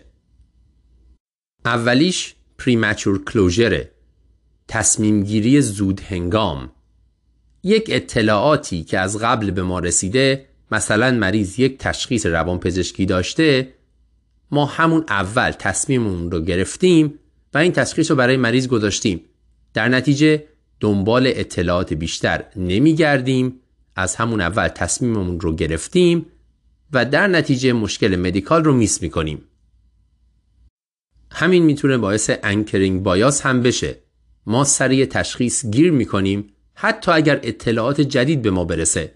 به اصطلاح diagnosis momentum باعث میشه که ما اطلاعات جدید رو توجیه کنیم. برای مریض تشخیص افسردگی گذاشتیم هر اطلاعات جدیدی هم می‌گیریم میذاریمش تو همون افسردگی. یا مثلا وقتی که مریض میگه سابقه استراب دارم قبلا هم چسپین داشتم الان که میاد با چسپین میگیم احتمالا به خاطر استرابه و درست و کامل مریض رو معاینه نمی کنیم. یه علت دیگه هم بعضی موقع چیزیه که توی روانپزشکی بهش میگن کانتر ترانسفرنس یعنی چی؟ مریض احساسات منفی رو در ما ایجاد می‌کنه که باعث میشه ما درست باهاش صحبت نکنیم و معاینش نکنیم. مریض ما رو عصبانی می‌کنه. مریض تهاجم شخصی به ما می‌کنه. با ما بدرفتاری می‌کنه. مطلک میگه داد و بیداد را میندازه. همه اینا می‌تونه باعث بشه که ما احساس منفی پیدا کنیم و مریض رو کامل ارزیابی نکنیم. طبیعتا در مورد مریض هایی که تظاهر روانپزشکی دارن این اتفاق بیشتر ممکنه بیفته. آگاهی به این قضیه می‌تونه باعث بشه که ما در دامش نیفتیم. ما اونجاییم که اطلاعات جمع کنیم. این رفتار مریض هم خودش بخشی از این اطلاعاته. آگاهی به این بایاس ها باعث میشه که ما تصمیم خودمون رو زود هنگام نگیریم خیلی موقع ها لازم اطلاعات بیشتری جمع کنیم از منابع دیگه اون یک قدم اضافه رو بریم برای اینکه به همراه مریض به فامیل مریض زنگ بزنیم و بپرسیم که قضیه دقیقا چیه. آیا همینیه که آمبولانس میگه و مریض رو ما آوردن یا مثلا خانواده مریض دیده که یک هفته پیش همه این مشکلات به دنبال تب و سرماخوردگی شروع شده؟ حالا بیاین چند تا بیماری معروف رو بررسی بکنیم که تظاهرشون شبیه مشکلات روانپزشکیه. اولی بیماری پارکینسون. شایع ترین مشکل نورودژنراتیو یه بیماری مزمن عصبیه همونطوری که می‌دونید هم عوارض حرکتی داره و هم غیر حرکتی. علائم حرکتیش مربوط به اینن که دوپامین مریض کم میشه. در نتیجه باعث میشه که مریض نتونه حرکاتش رو درست کنترل کنه لرزش می‌گیره نمی‌تونه راه رفتنش رو درست کنترل کنه عضلاتش سفت میشن و غیره. اما این کم شدن دوپامین باعث چیزهای دیگه هم میشه که حتی ممکنه قبل از مشکلات حرکتی بروز پیدا کنند و چیزی شبیه افسردگی ایجاد کنند. همینطور استراب یا ناتوانی در کنترل ایمپالس. استراب مریض می‌تونه به حدی باشه که شبیه حملات پنیک بشه. حتی سایکوز و مشکلات خواب هم می‌تونه ایجاد کنه پارکینسون.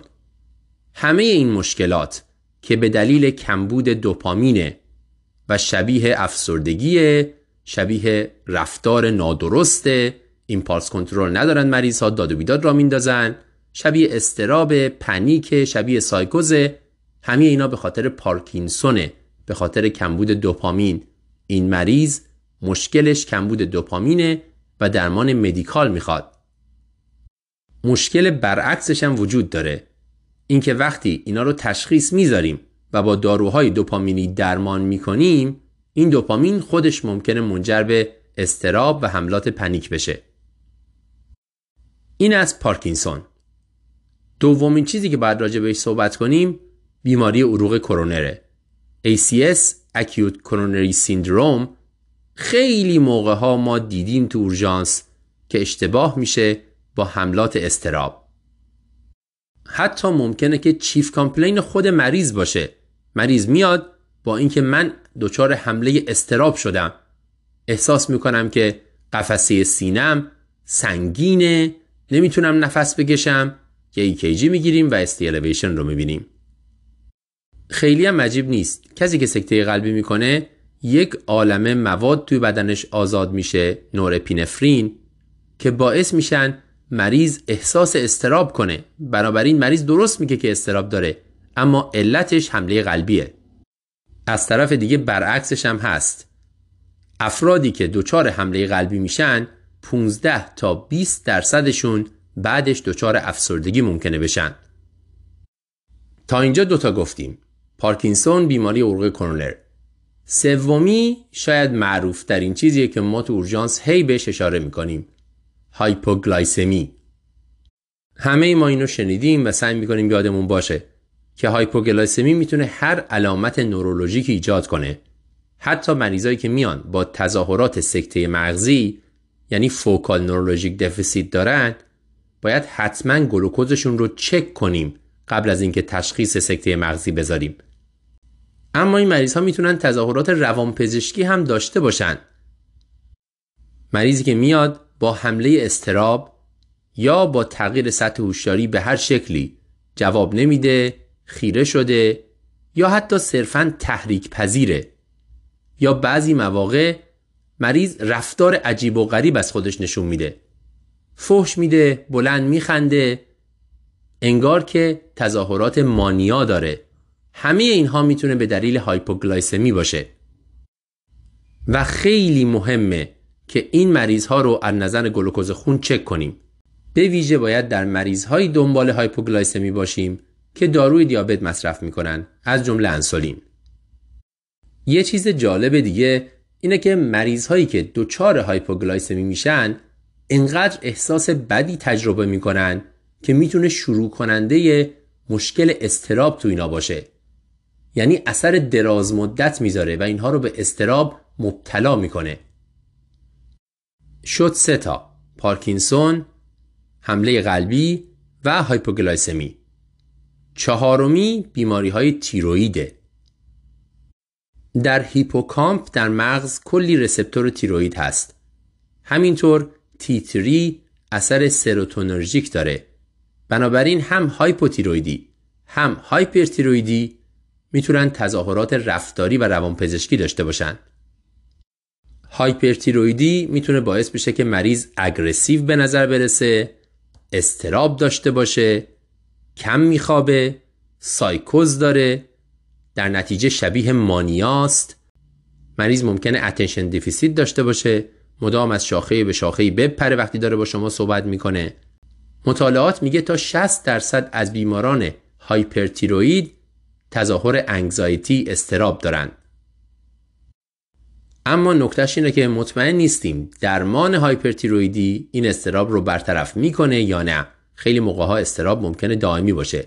ولی باید تشخیصش بدیم به خاطر مسائل دیگه.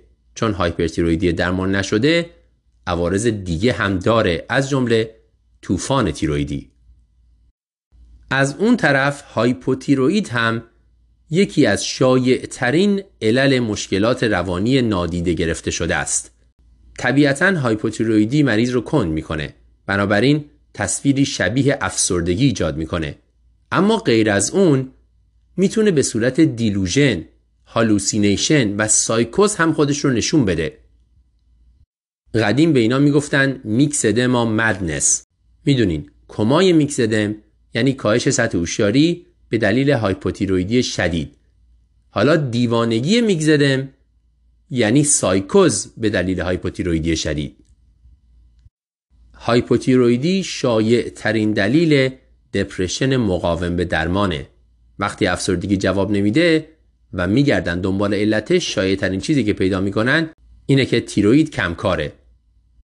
اما اینجا برعکس هایپرتیرویدی درمان اثر داره. افسردگی رو برطرف می‌کنه سایکوز و دیلوژن رو برطرف می‌کنه.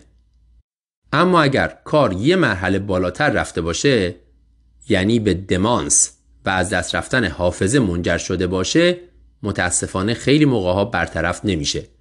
افسردگی برطرف میشه. تا اینجا شد چهار تا.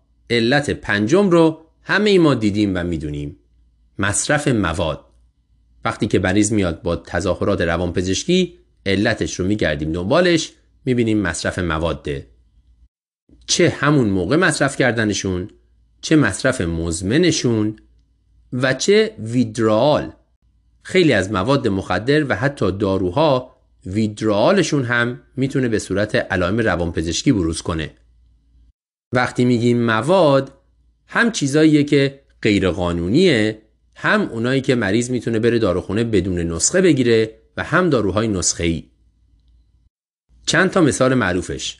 الکل رو که همه می‌دونیم باعث آجیتیشن میشه رفتارهای عجیب غریب میشه و یا برعکس وقتی لولش خیلی بالاست باعث میشه که مریض ساکت بشه با شما درست حرف نزنه و غیره. انواع مواد سیمپاتومیمتیک مثل کوکائین و متامفتامین می‌تونن باعث رفتار تهاجمی بشن تاکیکاردی ایجاد کنن و غیره. بنزودیازپین ها هم به صورت حاد هم به صورت مزمن هم ویدرالشون می‌تونه عوارض رفتاری ایجاد کنه. آنتی هیستامین ها هم همینطور. امترن خیلی مواقع هم بدون نسخه در دسترسن اما عوارض رفتاری می‌تونن ایجاد کنن. بنابراین بسیار بسیار مهمه از مریضی که میاد با مشکلات رفتاری حتما دقیق هیستوری بگیریم. که چه داروهایی می‌خوره تازگی ها چیا ممکنه عوض شده باشه کدوم داروهاش یا چه موادی ممکنه مصرف کرده باشه. همونطوری که گفتم خیلی موقع ها مریض ها اینو به ما نمیگن. باید این اطلاعات رو از جای دیگه بگیریم. خب این از چند تا بیماری به صورت خاص که عوارض رفتاری ایجاد می‌کنند. حالا بازم برمیگردیم سراغ ورکاپ این مریضی که پیش ما اومده. کی بیشتر نگران باشیم؟ چه علائمی رو چک کنیم؟ طبیعتا وقتی چیز دیگه ای همراه با تغییر رفتاری وجود داره باید بیشتر نگران باشیم.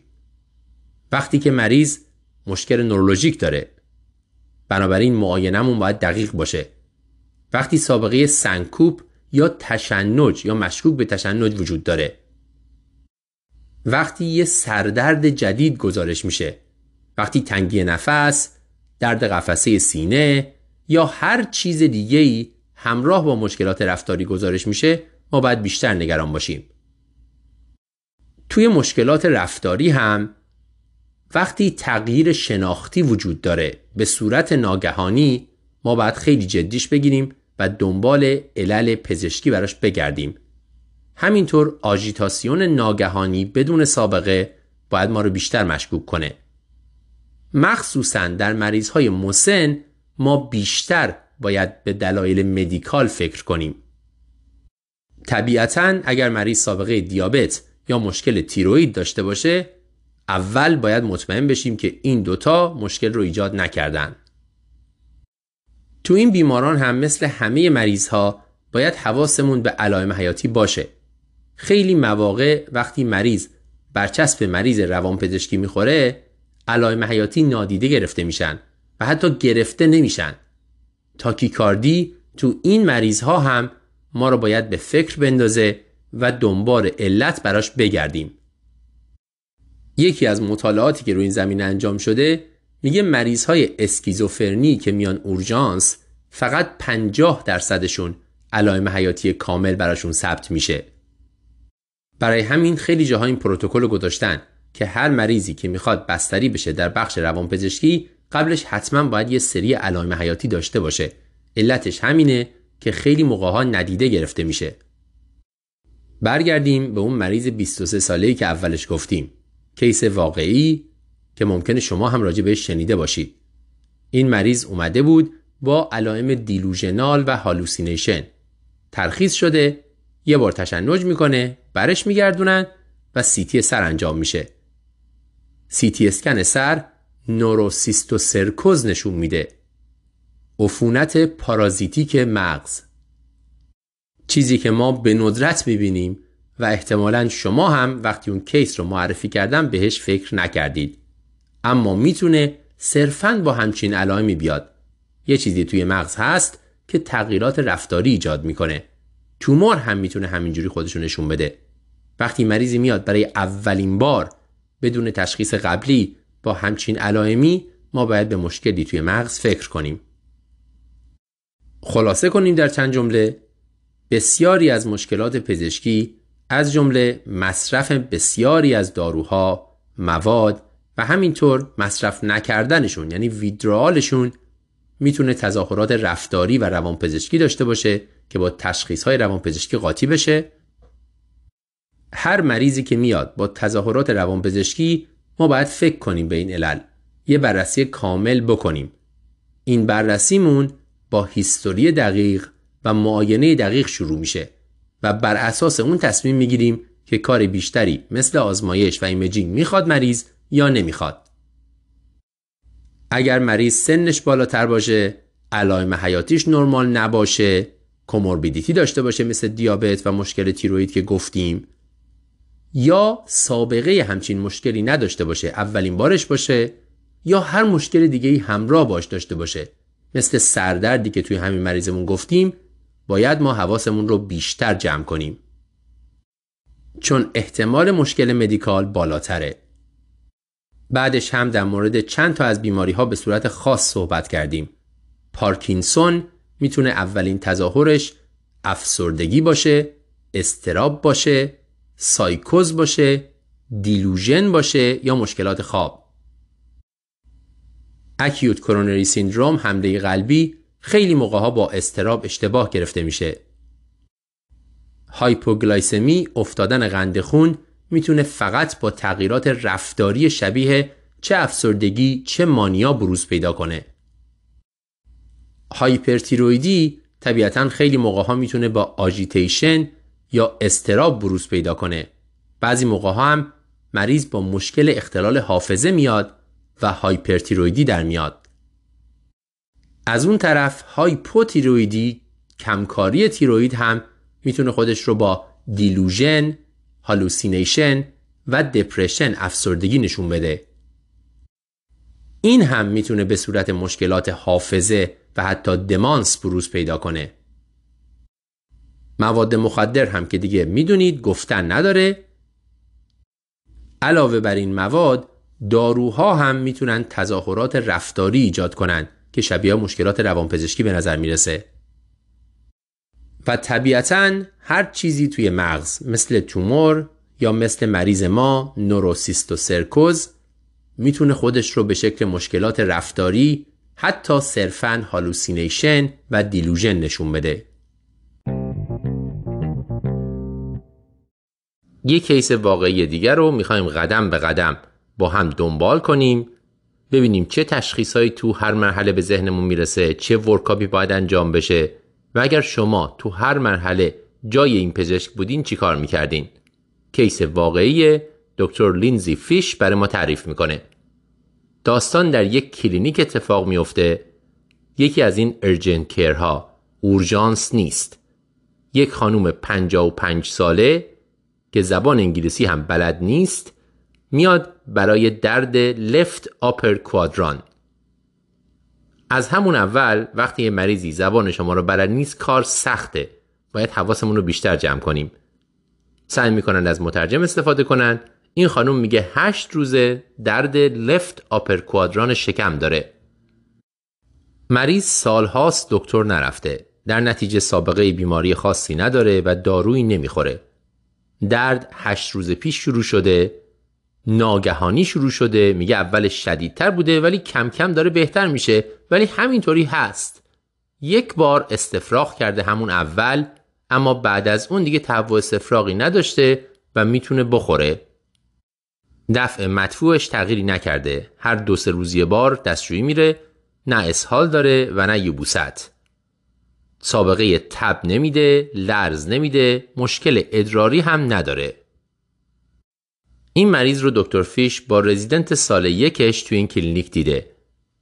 همونطوری که گفتم این کلینیک آزمایش نداره imaging هم نداره. فقط ادرار رو می‌تونن چک کنن و چیزهایی مثل fingerstick قند خون رو می‌تونن چک کنن. بیاین یه مروری بکنیم همینجا بر تشخیص افتراقی ببینیم چه سوالهایی برای هر کلوم باید مطرح کنیم مریض اینا رو داره یا نه. می‌دونین دیگه ما وقتی مریض رو می‌بینیم داریم به تشخیص فکر می‌کنیم اما بیشتر از اون داریم به این فکر می‌کنیم که چه درمانی باید بکنیم و بعدش با مریض باید چیکار کنیم؟ آیا می‌تونه مرخص بشه؟ آیا باید ارجاع بشه؟ آیا باید بستری بشه؟ آخرش با مریض قرار چیکار کنیم؟ بیاین راجع به تشخیص افتراقی ها فکر کنیم. ببینیم چقدرشون رو می‌تونیم با همین اطلاعاتی که داریم رد یا قبول کنیم همه ما می‌تونیم یه چیزایی رو لیست کنیم برای درد right lower quadrant، right upper quadrant و left lower quadrant. اما اون left upper quadrant جاییه که خیلی کمتر مهارت داریم در اینکه تشخیص افتراقی ها رو لیست کنیم. انگار یه جاییه که کم پیش میاد چیز مهمی اونجا باشه و خیلی موقع اصلا باید فکر کنیم اونجا اصلا چی هست که این درد رو بتونه ایجاد کنه. اول از همه درد لفت آپر کوادرانه شاید درد خیلی سطحیه. شاید درد پوستیه. شاید روی پوست چیزی وجود داره. شاید زونا داره مریض. نگاه می‌کنیم می‌بینیم رشی وجود نداره. درسته بعضی موقع ها زونا درد قبل از رش به وجود میاد. اما بعد از هشت روز ما انتظار داریم که یه رشی اونجا ببینیم. دیگه چی؟ به مشکلات ریه هم می‌تونیم فکر کنیم. طبیعتا قسمت های پایینی ریه دردشون می‌تونه توی شکم احساس بشه. آیا مریض پنومونی داره یا آمبولی ریه داره؟ مریض تب تنگی نفس و سرفه نداره. آبریزش چیزی که نشون دهنده پنومونی باشه نداشته. هیچ ریس فاکتوری هم برای آمبولی ریه نداره نشانه ای از دیویتی نداره اخیرا جراحی نکرده بی حرکتی هم نداشته. پس احتمال پنومونی یا آمبولی ریه مشکلات ریه الان کمتره. چیزی نیست که اینا رو مطرح کنه. طبیعتا به تروما فکر می‌کنیم. تنها چیزی که اینجا یادمون میاد هست تحاله. آیا تحال پاره شده؟ یه هماتومی وجود داره اونجا؟ یا شایدم دنده ها ضربه خوردن. شکستگی دنده مثلا وجود داره. مریض سابقه تروما نمیده. اما خب می‌دونیم بعضی موقع ها مریض مثلا ممکنه الکلی باشه افتاده باشه حواسش نباشه. اما این مریض این شرایط رو هم نداره. الکل مصرف نمی‌کنه مواد مصرف نمی‌کنه. خیلی هم دقیق میگه که هیچ ضربه ای نخورده نیفتاده. یک خانم خانه داره درد روزی شروع شده که اتفاقا مهمون داشته مشغول کار بوده ولی چیز سنگینی یادش نمیاد بلند کرده باشه تصادفی چیزی هم اتفاق نیفتاده اینم از مشکلات تروما دیگه به چی فکر می‌کنیم؟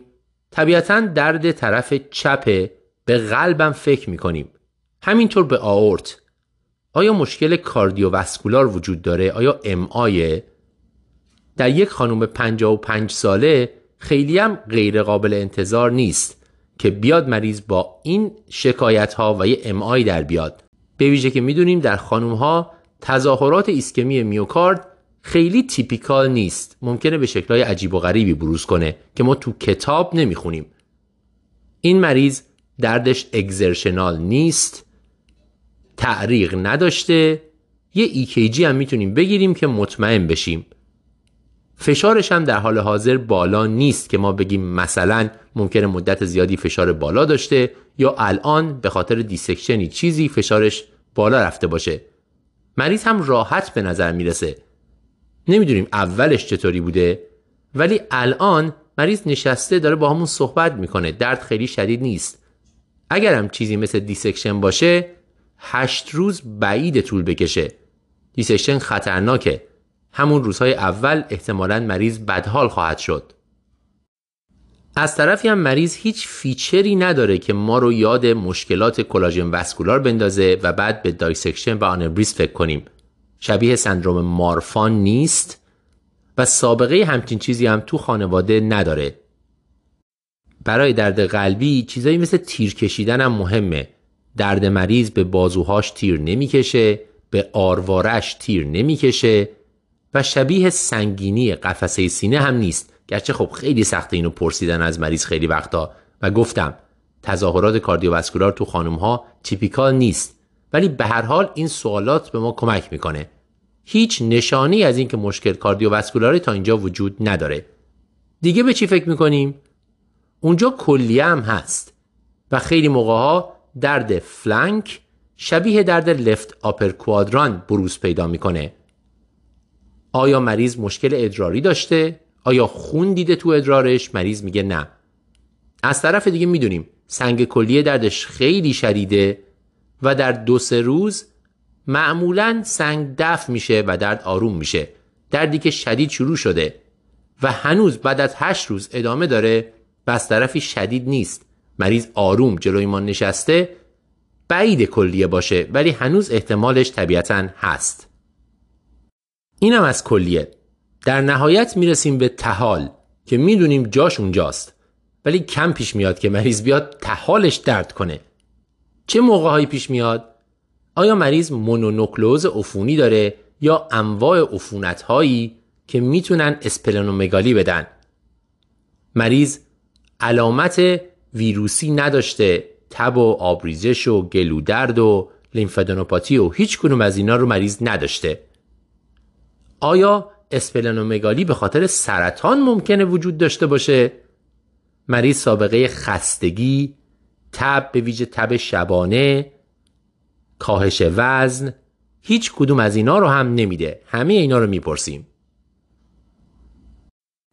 پس نشانه هم وجود نداره که تحال مریض درگیر باشه چه به دلیل عفونت و چه به دلیل سرطان. حالا موندیم ما با یه مریضی که هشت روزه درد لفت آپر کوادران داره شدید شروع شده یه بار استفراغ کرده بعدش هم درد همچنان ادامه داره. هیچ کدوم از سوالایی که ما پرسیدیم جوابش به ما کمک نکرد که یه ذره ما رو هدایت کنه که تشخیص چیه. یادتون باشه که اینا همش سوال بود. هنوز مریض رو معاینه نکردیم. بریم سراغ معاینه. علائم حیاتی مریض کاملا نرماله. مریض به نظر خوشحال می‌رسه جلوی ما نشسته دیسترسی نداره راحت داره نفس می‌کشه. معاینه قلبش نرماله معاینه ریش نرماله تندرنسی روی پوست یا روی قفسه سینه نداره. معاینه شکم لفت آپر کوادرانش یه ذره تندرنس داره. وقتی که دست می‌زنیم فشار میدیم مریض یه خورده قیافش عوض میشه. ولی شدید نیست rebound و guarding و اینها هم نداره. CVA tenderness رو هم چک می‌کنیم. مریض اون رو هم نداره. به نظر نمی‌رسه که کلیه مشکلی داشته باشه. روی پوست هم rash ی چیزی وجود نداره. حالا چیکار کنیم با مریض؟ تنها چیزی که توی این کلینیک در دسترسه آزمایش ادراره. به خاطر اینکه خیلی میان با UTI و یه دونه آزمایش ادرار بدساید همیشه در دسترس می‌تونن انجام بدن. با وجودی که فقط یه آزمایش اطلاعات زیادی به ما میده. آیا خون تو ادرار هست؟ آیا عفونتی وجود داره؟ آیا مشکل کلیه‌ای وجود داره که مثلا پروتئینوری بده؟ و همینطور قند رو. آزمایش ادرار انجام میدن. تنها چیزی که توش مثبته قنده. وقتی قند تو ادرار مثبته یا مریض دیابت داره یا همین یکی دو ساعت پیش یه چیز خیلی شیرین پر از شکر خورده که در نتیجه قند خونش انقدر بالا رفته که بدن نتونسته کنترلش کنه یه مقدارش توی ادرار دفع شده. در غیر این صورت وجود قند تو ادرار نشون دهنده دیابته. آیا ترخیصش کنیم ولی بهش یه نوبت بدیم که حتما سه روز دیگه بره تو مطب یه پزشک ببینه؟ به ویژه برای دیابتش حداقل که بیشتر بررسی بشه. آیا همینجا توی کلینیکمون درمانش کنیم؟ یه بروفنی چیزی بهش بدیم و همینجوری یه چند ساعتی ابزروش کنیم. چی کارش کنیم؟ رزیدنتی که همراه دکتر فیشه میگه مریض رو میشه به نظر من فرستاد خونه. مریض معاینش نرماله یه ذره تندرنس داره علائم حیاتیش نرماله خوشحال به نظر می‌رسه هشت روز مشکلات ادامه داره یه دیابتی هم داره. ما ارجاعش می‌کنیم به مطب که درمان رو شروع کنه. ولی الان اورژانسی ما دلیلی نداره که کاری بخوایم انجام بدیم. خیلی هم غلط نمیگه. اما دکتر فیش این کارو نمی‌کنه. میگه من نگران این مریضم به خاطر اینکه این آدمی نیستش که هر روز پاشه بیاد اورژانس. این سالهاست دکتر ندیده. سالهاست دکتر نرفته. این درد باید خیلی جدی باشه که اینو کشونده به اینجا. در ضمن قند مریضم بالاست. بنابراین بد نیست یه سری آزمایش انجام بشه. ببینیم آیا واقعا مریض دیابت داره؟ چند وقت دیابت داره؟ چه می‌دونم یه هموگلوبین ایوانسی چک بشه و غیره. کلیش وضعیتش بررسی بشه. بنابراین دکتر فیش پیشنهادش اینه که مریض رو اعزام کنن به بیمارستان بزرگ که امکانات بیشتری داره. حالا شما خودتون رو بذارین جای این پزشکا. اگر همچین مریضی رو توی یک کلینیک با این امکانات ببینین آخرش چی کار می‌کنین؟ بذارین ببینیم مریض چه اتفاقی براش افتاد. میره به بیمارستان بزرگتر اونجا اول طبیعتا مثل همه مریضا ازش آزمایش می‌گیرن. در metabolic panel ش می‌بینن گلوکوز بالاست ولی نشونه ای از مشکل کلیه DKA این چیزا وجود نداره. LFT رو چک می‌کنن آنزیم های کبدی اونا هم نرمالن لیپاز هم نرماله. اما CBC خورده عجیب غریبه. لوکوسیتوز 19 هموگلوبین 9 دهم و پلاکت 977 هزار. مریض آنمی داره لوکوسیتوز داره و ترومبوسیتوز. هنوز تشخیص افتراقی ما تقریبا هموناست. هنوز اینها دقیقا به چیزی اشاره نمی کنند. ممکنه مونونوکلوز باشه ممکنه یه توده و سرطان و اینا باشه ممکنه هماتوم رتروپریتو هم باشه که خونریزی کرده آنمی داده ممکنه پنومونی وجود داشته باشه که مریض علامتی باش نداره برای همین لوکوسیتوز داده. هنوز ممکنه مشکل عروق کرونر باشه. حتما باید یه EKG بگیرن ردش کنن. در نهایت هم هنوز ممکنه مشکلات معده باشه که ما از همون اول اصلا بهش اشاره نکردیم چون تو اورژانس کار زیادی نمی‌خواد. چیزهایی مثل زخم معده، گاستریت و غیره. با توجه به این یافته ها تصمیم می‌گیرن مریض رو CT کنن و جواب در میاد. مریض یک لخته خون داره، یه ترومبوز تو proximal آورت شکمی 60 درصد مسیر آورت رو گرفته. امتداد این لخته وارد شریان طحالی شده splenic artery و کل طحال در حال حاضر infarct شده. دردی که مریض داره از infarction طحاله یه لخته های پراکنده دیگه هم جاهای دیگه هست. مثل شریان کلیوی، شریان کبدی ولی خوشبختانه هیچ کدوم از اینها اینفارکت نشدن.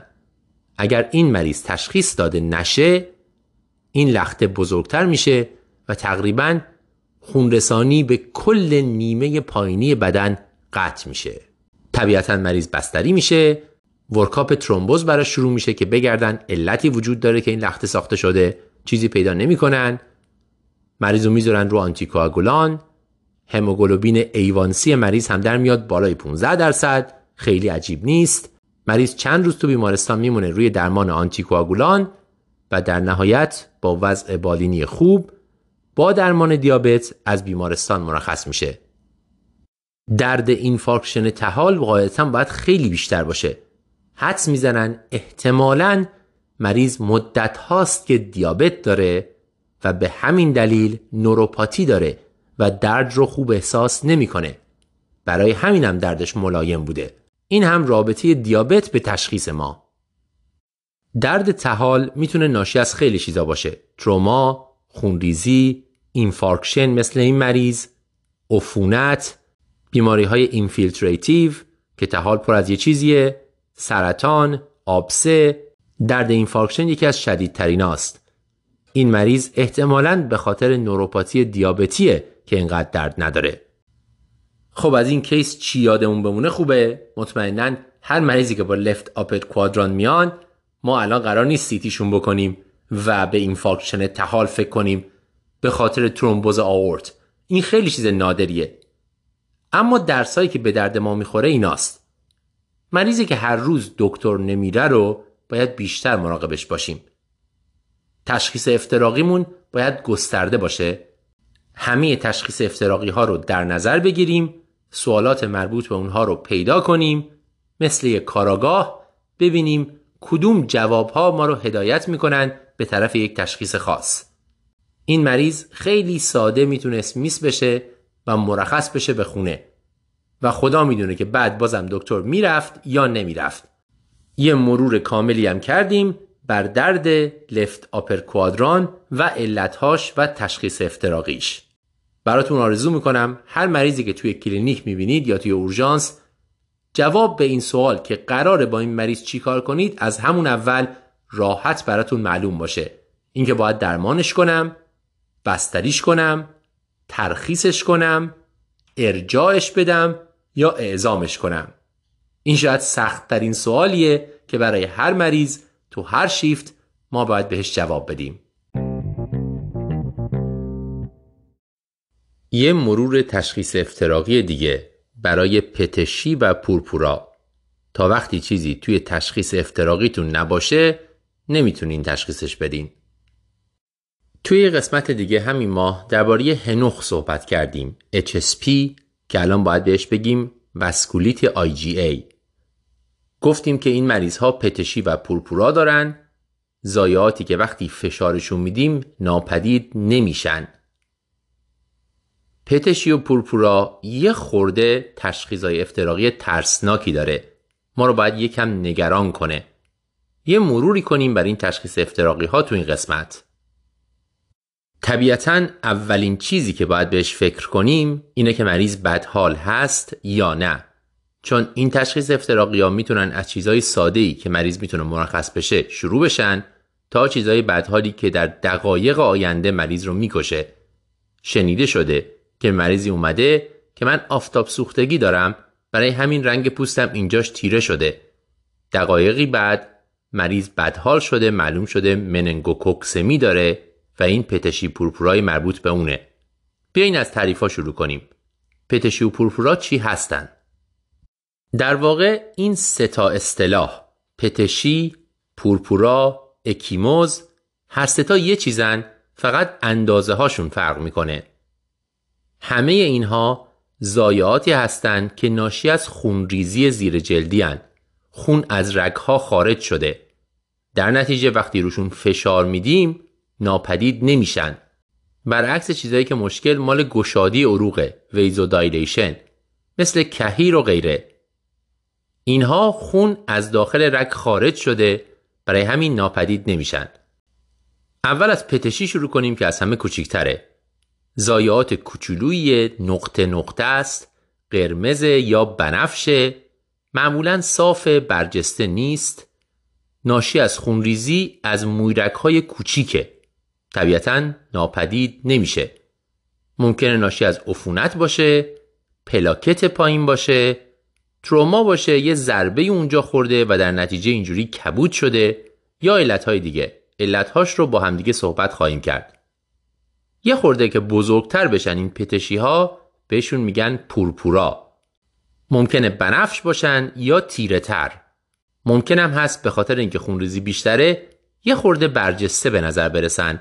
و سفت باشن. ممکنه تندر باشن وقتی بهشون دست بزنین دردناک باشن. اگر که بتونین لمسشون کنین یعنی ایندوریشن و اون سفتی رو داشته باشن بهشون میگن پلپبل پورپورا پورپولای قابل لمس. و اولین چیزی که شما باید بهش فکر کنید وقتی مریض پورپورای قابل لمس داره وسکولیته. مثل همون هنوخ که داستانش رو تعریف کردیم. ولی به علل دیگه هم می‌تونن اتفاق بیفتن مثل عفونت، ترومبوسایتوپنی و مشکلات لخته شدن خون.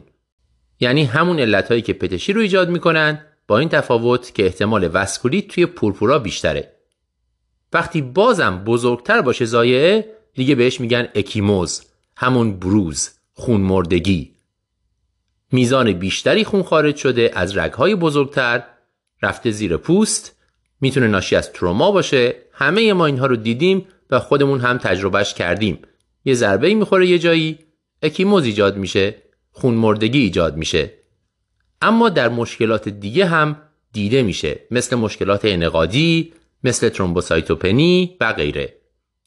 این از تعریف ها عملا ستاشون یه چیزن فقط اندازه هاشون فرق می‌کنه. یادمون باشه تو مریضایی که پوستشون تیره است دیدن اینا و تشخیصشون سختتره. وقتی پوست رنگش سفیده راحتتر خونریزی دیده میشه. تو مریض های تیره باید نور کافی تو اتاق وجود داشته باشه. درست همه پوست رو معاینه کنیم. مریض ممکنه خودش هم متوجه اینها نشه. بنابراین تو مریض هایی که پوست تیره دارن باید یه خورده بیشتر دقت کنیم. و در ضمن تو همه مریض ها یادمون باشه لمس کنیم زایعات رو. فقط دیدن زایعات و توصیفشون کافی نیست. لمس کردنشون که بدونیم سفتن یا نه برجستن یا نه و از اون مهمتر ناپدید میشن با فشار یا نه بسیار مهمه. حالا فرض کنیم یکی از این ضایعات رو داره ناپدید نمیشه نشون دهنده خونریزی زیر پوسته. ببینیم تشخیص افتراقی های ما چی است از خوشخیم ها شروع می‌کنیم می‌رسیم تا بدترین تشخیص ها اول به خاطر تروما یا به هر دلیل مکانیکی دیگه ای جایی که ضربه خورده طبیعتا این زایه ها هستن همینطور روی صورت معمولا به خاطر ضربه است. روی قفسه سینه خیلی وقتا به خاطر سرفه های شدید می‌تونه اتفاق بیفته. مریض انقدر بد سرفه می‌کنه که یه سری مویرک ها پاره میشن و در نتیجه خونمردگی ایجاد میشه. استفراغ هم می‌تونه اینا رو ایجاد کنه. اگر مریض سابقه ترومایی به جای خاصی بده باز هم می‌تونیم اینو بذاریم گردن تروما. حتی بستن تورنیکه برای اینکه خون بگیریم از مریض می‌تونه اونجا خونمردگی ایجاد کنه. اینها طبیعتا خطرناک نیستن. خوشخیمترین شکل پتشی پورپورا و اکیموز چیزی که به خاطر ضربه ایجاد شده. باید دنبالش گشت که ضربه جدی بوده یا نه زیرش چیزی هست یا نه ولی خود زایعه ما رو زیاد نگران نمی‌کنه. برطرف میشه. حالا برسیم به مریضی که ضربه ای بهش وارد نشده و خوشحال به نظر می‌رسه. چه تشخیص های مطرح میشه؟ اولی وسکولیته راجع به هنوخ واسکولیت ای مفصل صحبت کردیم. دیگه بیماری های ویروسی. خیلی از بیماری های ویروسی می‌تونن پتشی پورپورای خودشون رو ایجاد کنن بدون هیچ مشکل دیگه ای بعضیاشون هم ترومبوسایتوپنی ایجاد می‌کنن پلاکت رو میندازن و در نتیجه پورپورا و پتشی ایجاد می‌کنن. چیزایی مثل کوکساکی، ای بی وی معمولا ترین علتشن. حتی سرخک هم که خب الان نادرتره می‌تونه همچین مشکلی ایجاد کنه. تو مریضی که از سفر به جاهای گرمسیر برگشته باید نگران تبهای هموراژیک ویروسی هم باشیم. چیزایی مثل دنگه یا ایبولا. مالاریا معمولا همچین زایات ایجاد نمی‌کنه.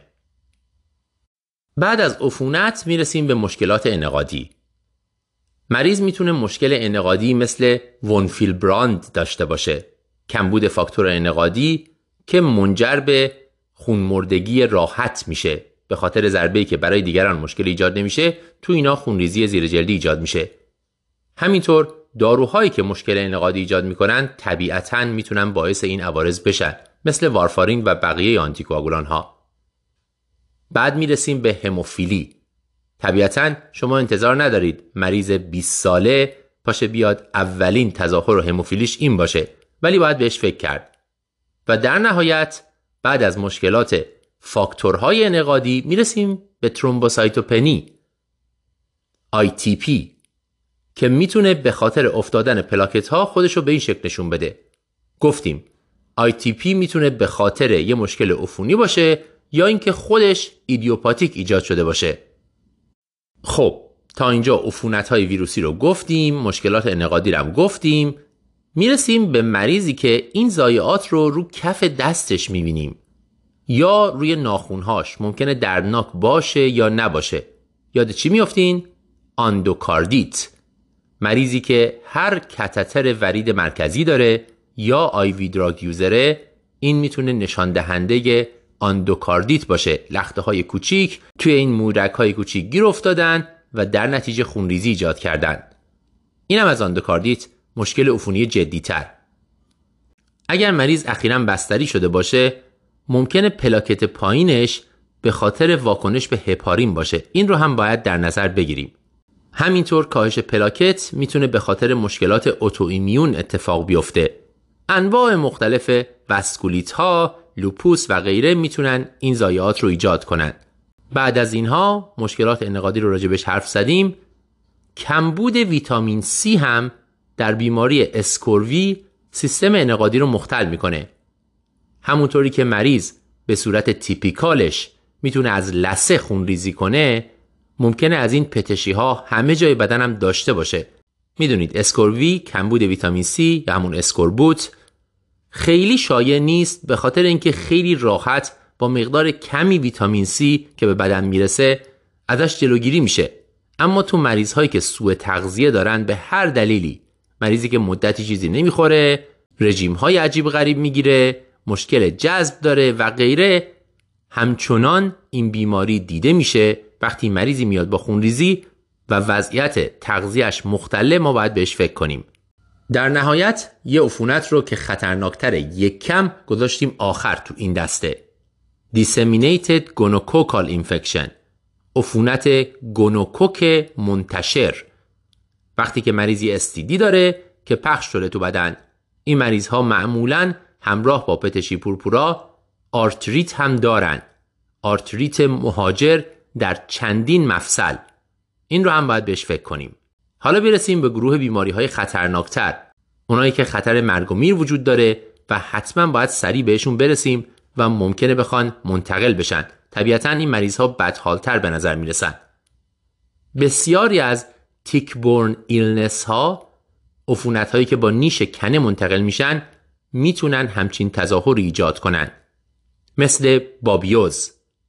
مثل Rocky Mountain spotted fever این مریض ها معمولا تب هم همراه پتشی دارن. کلا هر وقت همراه پتشی تب وجود داره ما باید بیشتر نگران باشیم. احتمالا سردرد دارن. برای این مریض ها می‌تونیم آنتیبیوتیک رو به صورت empiric قبل از اینکه تشخیص تایید بشه شروع کنیم. برای tick-borne ها داروی انتخابی ما چیه؟ داکسیسیکلین.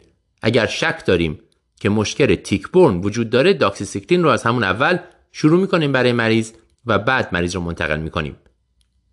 در نهایت دو تا تشخیص خطرناک وجود داره که ما تو همه این مریض ها باید بهشون فکر کنیم. یک مننجیت باکتریال چه ناشی از مننگوکوکسمی چه ناشی از پانوموکوک. هر دوی اینها می‌تونن پتشی و پورپورای منتشر ایجاد کنند این شاید ترسناکترین تشخیصیه که ما می‌تونیم ببینیم چون در چند ساعت می‌تونه مریض رو بکشه. دیگه TTP که بارها دربارهش صحبت کردیم. بیماری که میاد با تب، ترومبوسایتوپنی، microangiopathic hemolytic anemia، آنمی همولیتیک داره. مشکلات نورولوژیک ممکنه داشته باشه مشکل کلیوی ممکنه داشته باشه ولی معمولا همه اینها با هم اتفاق نمیافته. به ندرت تظاهر typical میاد. ممکنه که فقط ما یه پتشی پورپورا پیدا کنیم اما مریض بدحاله. حالا یه تبی هم ممکنه گزارش کنه دو روز پیش. این مریض ممکنه TTP باشه. مثل case طب اورژانس در مناطق دوردستی که ما ماه پیش داشتیم. این دوتا تشخیص از همه خطرناکترن مننژیت و TTP. اما خب این ضایعات در انتهای بسیاری بیماری های دیگه هم پیدا میشه. مثلا مریضی که به هر دلیلی تو DIC ه و دیگه واضح بد حال بودنش ممکنه شما پتشی پورپورا هم همه جای بدنش ببینید به خاطر اینکه پلاکت هاش افتاده مصرف شدن. دو تا تشخیص دیگه همین آخرش میمونه. یکیش لوکمیه. طبیعتا بدخیمی ها هم می‌تونن منجر به ترومبوسایتوپدین بشن و در نتیجه خونریزی ایجاد کنن. این مریض معمولا تب داره خستگی داره خون دماغ ممکنه بشه و بالاخره وقتی مریضی میاد به ویژه بچه ها و مسن ها با تعداد زیادی از این ضایعات همه جای بدنشون حتما باید به ترومای غیر تصادفی به عبارتی ابیوز هم فکر کنیم. اینکه بچه ضربه خورده کتک خورده. همینطور هم تو سن بالا مریض هایی که نمی‌تونن از خودشون دفاع کنن حتما باید به این فکر کنیم. حتی در مریض های دیگه هم باید بپرسیم. اگر مریضی میاد اکیموز داره خون مردگی داره باید سعی کنیم تنها باش صحبت کنیم. و ازش دقیقا بپرسیم آیا اینها ناشی از کتک خوردن ابیوز یا نه؟ و سعی کنیم بهشون کمک کنیم. اما در بچه ها و مسن خیلی مهمتره چون آسیب پذیرن و نمی‌تونن از خودشون دفاع کنن. خیلی طولانی شد در چند جمله بخوام خلاصه کنم. پتشی، پورپورا، اکیموز همه یه چیزن. نشون دهنده خونریزی زیر جلدی هن و با فشار دادن محو نمیشن. وقتی اینا رو دیدیم باید به یه سری تشخیص ها فکر کنیم. اول ضربه تروما طبیعتا. مریض دچار خون مردگی شده. جاش تاریخچه به ما کمک می‌کنه. دیگه چی؟ وسکولیت. مثل هنوخ که مفصل راجبش حرف زدیم. بیماری های ویروسی. مثل پارو ویروس، کوکساکی، ای بی وی. حتی سرخک می‌تونن اینا رو ایجاد کنن. یه خورده خطرناکتر چیزایی مثل تب دنگه، ایبولا، بیماری های انگلی مثل بابیزیا، انواع مختلف بیماری هایی که با نیش کنه منتقل میشن می‌تونن این زایه رو ایجاد کنن. غیر از عفونت این ممکنه به خاطر مشکل انقادی باشه از چیزهای ساده مثل یه پی ناشی از مشکل ویروسی تا کمبود von Willebrand، هموفیلی، مصرف داروهای ضد انعقادی، یا اینکه پلاکت ایدیوپاتیک بدون هیچ دلیلی افتاده باشه، آندوکاردیت که اینجا بهش میگن Osler node یا Janeway lesions بازم همون پورپوراست عملا. بیماری های autoimmune می‌تونن پلاکت رو بندازن باید بهشون فکر کنیم. مریض هایی که مشکل کبدی دارن همه اینها مشکل انعقادی ایجاد می‌کنن و پتشی و پورپورا ایجاد می‌کنن. از بین مشکلات تغذیه‌ای scurvy. کمبود ویتامین C می‌تونه این ضایعات رو ایجاد کنه. بعد می‌رسیم به مشکلات عفونی خطرناکتر. اولیش disseminated gonococcal infection ه عفونت گونوکوک منتشر که مریض معمولا آرتریت و اینا هم داره. از اون خطرناکتر که حتما باید مریض رو اعزام کرد یا بستری کرد ICU می‌خواد و اینها TTP ه و مننجیت bacterial. آخرش هم حتما باید به DIC اشاره کنیم گرچه احتمالا اون ناشی از چیز دیگه است و مریض بد حاله همینطور به لوکمی باید اشاره کنیم. ممکنه اولین تظاهرش همین باشه و در نهایت مراقب abuse و کتک مخصوصا توی بچه ها و سالمندان باشیم. تو این قسمت با دکتر ونسا کاردی و دکتر هایدی جیمز می‌خوایم درباره پروسیجر توکولیس صحبت کنیم. روشی که توش انقبازات زایمان رو متوقف می‌کنیم تا زایمان رو به تأخیر بندازیم. بیاین از یک کیس واقعی شروع کنیم. یه خانومی رو آوردن به اورژانس. 29 هفته حامله است به خاطر انقباضات زایمان. بیمارستانی که این خانم را آوردن یه جای دوردسته. دو سه تا تخت زایمان داره ولی ICU نوزادان نداره. گفتیم این خانم هم 29 هفته حامله است. بنابراین می‌دونیم که اگر نوزاد به دنیا بیاد به احتمال زیاد احتیاج به ICU خواهد داشت دکتر هایدی جیمز میگه من رفتم معاینش کنم دیدم 9 سانتی متر دیلاتاسیون سرویکس وجود داره. در نتیجه زایمان نزدیکه. حالا دو تا راه داشتم. زایمان رو انجام بدم و بعد بچه رو بذارم تو هلیکوپتر منتقلش کنم به ICU یا اینکه جلوی زایمان رو بگیرم مادر رو بذارم تو هلیکوپتر منتقلش کنم به بیمارستانی که ICU نوزادان داره. طبیعتا اینم بررسی کردن که قلب جنین چجوریه دیدن خوب داره می‌زنه به نظر نمی‌رسه که distress داشته باشه. ولی با توجه به 9 سانتی متر دیلاتاسیون زایمان اجتناب ناپذیر بود. transfer م تقریبا 8 ساعت هوایی طول می‌کشه. خب حالا ببینیم تعریف توکولیز چیه.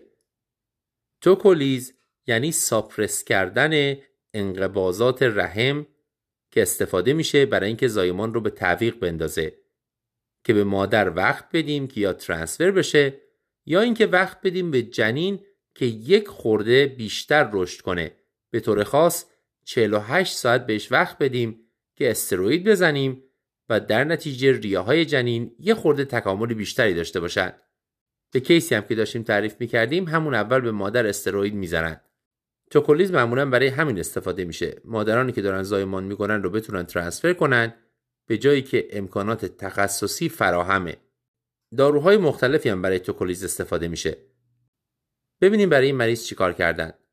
دکتر هایدی جیمز تماس می‌گیره با بیمارستانی که قراره مریض رو بپذیره. اونجا با متخصص زنانشون صحبت می‌کنه و قرار میشه توکولیز انجام بدن به جای اینکه بچه رو اینجا به دنیا بیارن. از چه داروی استفاده می‌کنن؟ از نیفدیپین. یه دوز به مادر می‌زنن و بعد هلیکوپتر میاد تا مادر رو منتقل کنه توی هلیکوپتر از اینفیوژن سالبوتامول استفاده می‌کنن گزینه اول خیلی جاهای دنیا سالبوتامول نیست اما پروتکل اینها سالبوتامول بوده همونطوری که متوجه شدید تصمیم برای توکولیز با همراهی متخصص زنان از جایی که قراره بیمار رو بپذیرن گرفته میشه. یک تصمیم تیمیه که باید case به case گرفته بشه بر اساس شرایط مادر و نوزاد.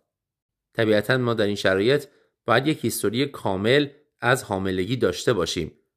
اینکه تاریخ دقیقش کیه آیا high risk ه یا نه دیلاتاسیون سرویکس چقدره افاسمان چقدره آیا rupture of membrane وجود داره یا نه؟ به اصطلاح کیسه آب پاره شده یا نه؟ چون اگر پاره شده باشه توکولیز کنتراندیکاسیون داره. انقباضات زایمان معمولا اینجوری تعریف میشه که دو یا بیشتر انقباض در عرض ده دقیقه وجود داشته باشه. این باید وجود داشته باشه که ما توکولیز رو شروع کنیم. سوالات دیگه که باید جواب بدیم اینه که شرایط جنین چجوریه؟ طبیعتا اگر جنین در distress باشه همچین کاری معنی نداره. position جنین چجوریه؟ آیا breech ه؟ آیا سر جنین پایینه و غیره؟ یه کار دیگه هم که می‌تونیم انجام بدیم اینه که آزمایش و imaging انجام بدیم. ببینیم زایمان چقدر نزدیکه. به طور خاص آزمایش فیبرونکتین جنینی به ما کمک می‌کنه که زایمان آیا به زودی انجام خواهد شد یا نه. این آزمایش ممکنه که جوابش بله و خیر باشه. یا ممکنه که یه عدد بهتون بده. بستگی به آزمایشگاهتون داره. اولتراساند هم می‌تونین انجام بدین. باهاش طول سرویکس رو اندازه بگیرین. اگر طول سرویکس از 3 سانتی متر بیشتر باشه نشون دهنده اینه که حداقل در هفت روز آینده زایمان انجام نخواهد شد. بعد از همه این هیستوری و این آزمایش فیبرونکتین و اولتراساوند طبیعتا باید حتما با بیمارستانی که قرار مادر رو بپذیره صحبت بکنید و ترانسفر رو باشون هماهنگ بکنید و اونا بدونن که توکولیز قرار انجام بشه موافق باشن و سر روشش هم یه توافقی وجود داشته باشه. دیگه چه نکاتی رو باید در نظر بگیریم برای انجام این پروسیجر؟ یک سن حاملگی باید پایین تر از 34 هفته باشه. بالای 34 هفته این کار زیاد معنی نداره.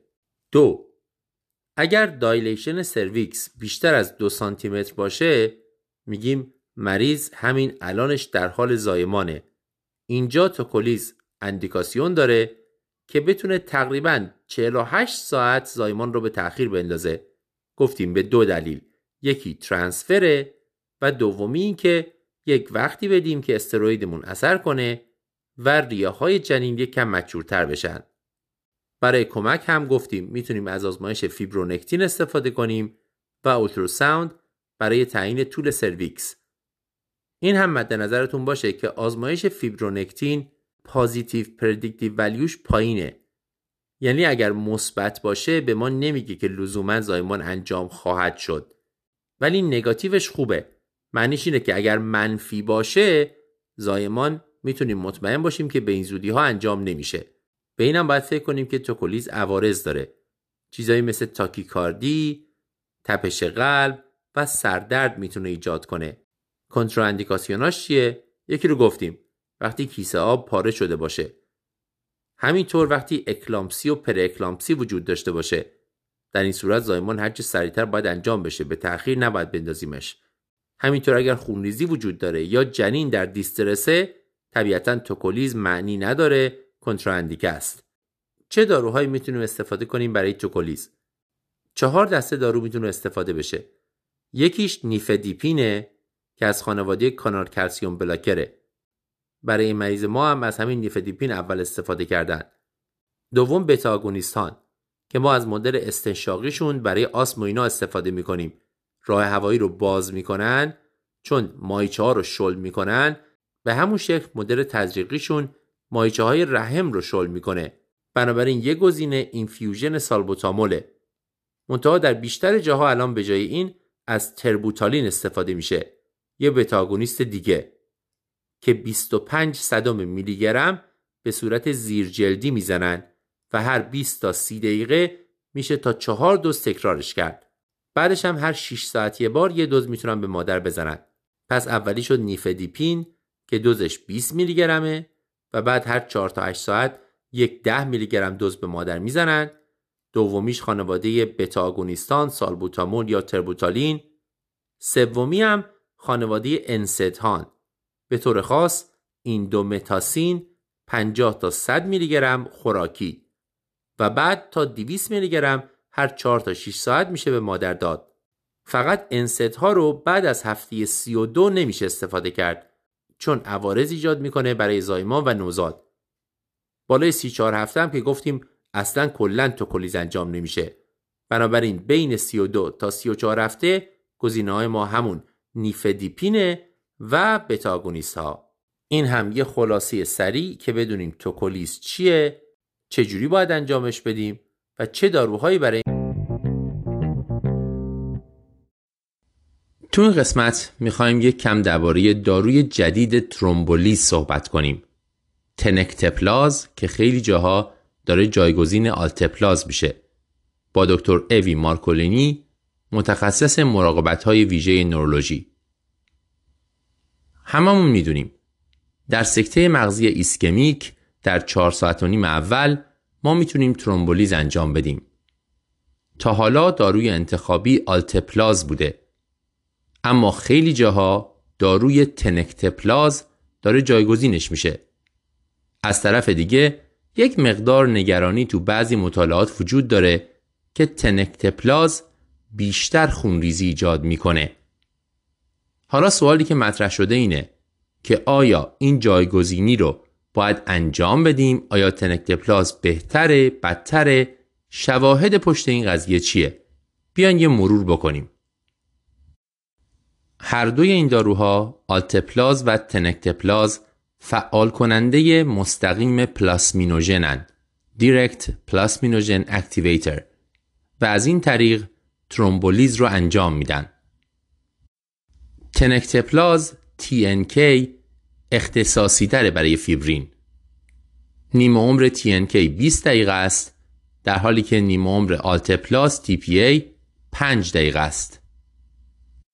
دوز TPA 9 دهم میلی گرم پر که یک دهمش رو بلوس می‌زنیم.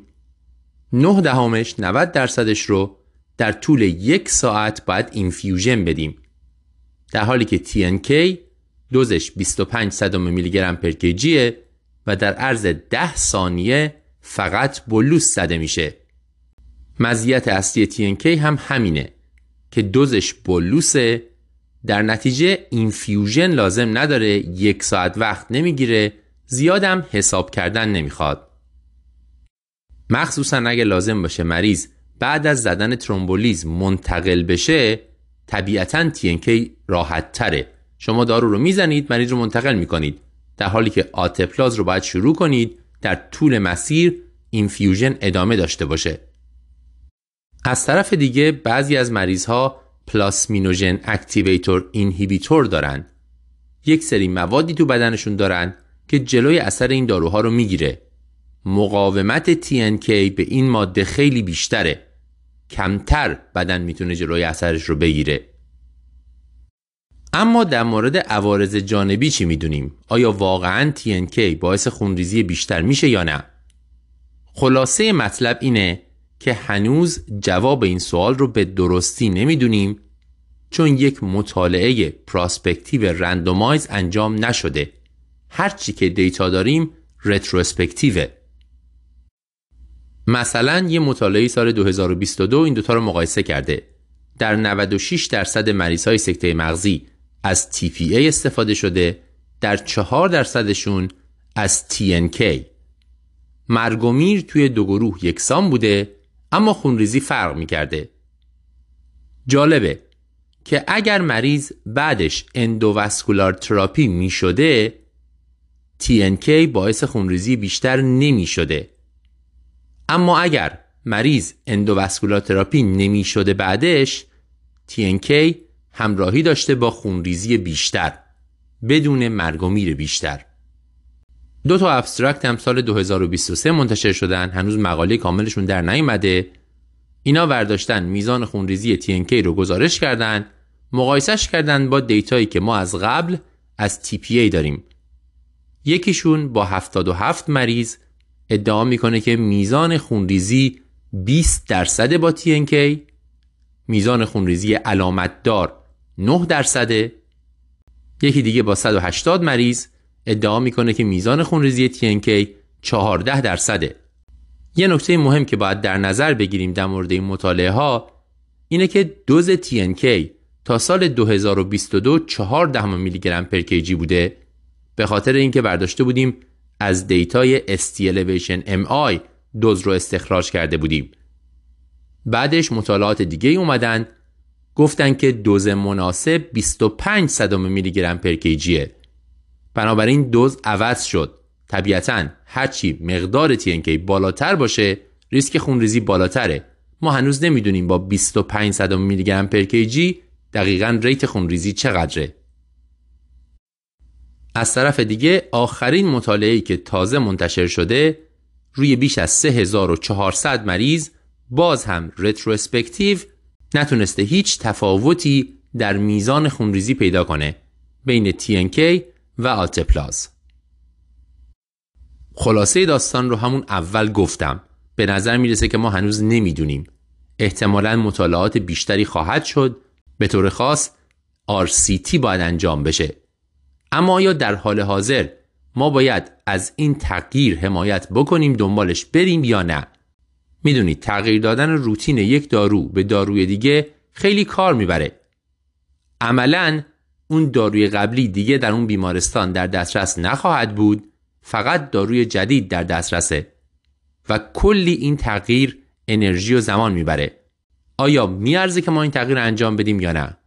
کارشناسان امرف میگن در حال حاضر شواهد کافی نیست که ما بریم این تغییر رو انجام بدیم.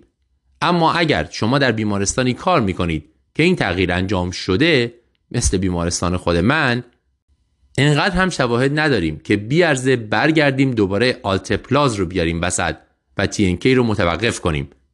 هر چی که دارین استفاده می‌کنید همونجا باید بمونید تا شواهد بیشتری بیاد. به ما بگه که آلتپلاز بهتره یا تنکتپلاز TNK اما به هر حال باید در جریان این تغییرات باشیم به خاطر اینکه این تغییر خیلی جاها داره اتفاق میفته و ما باید داروی تنکتپلاز رو بشناسیم.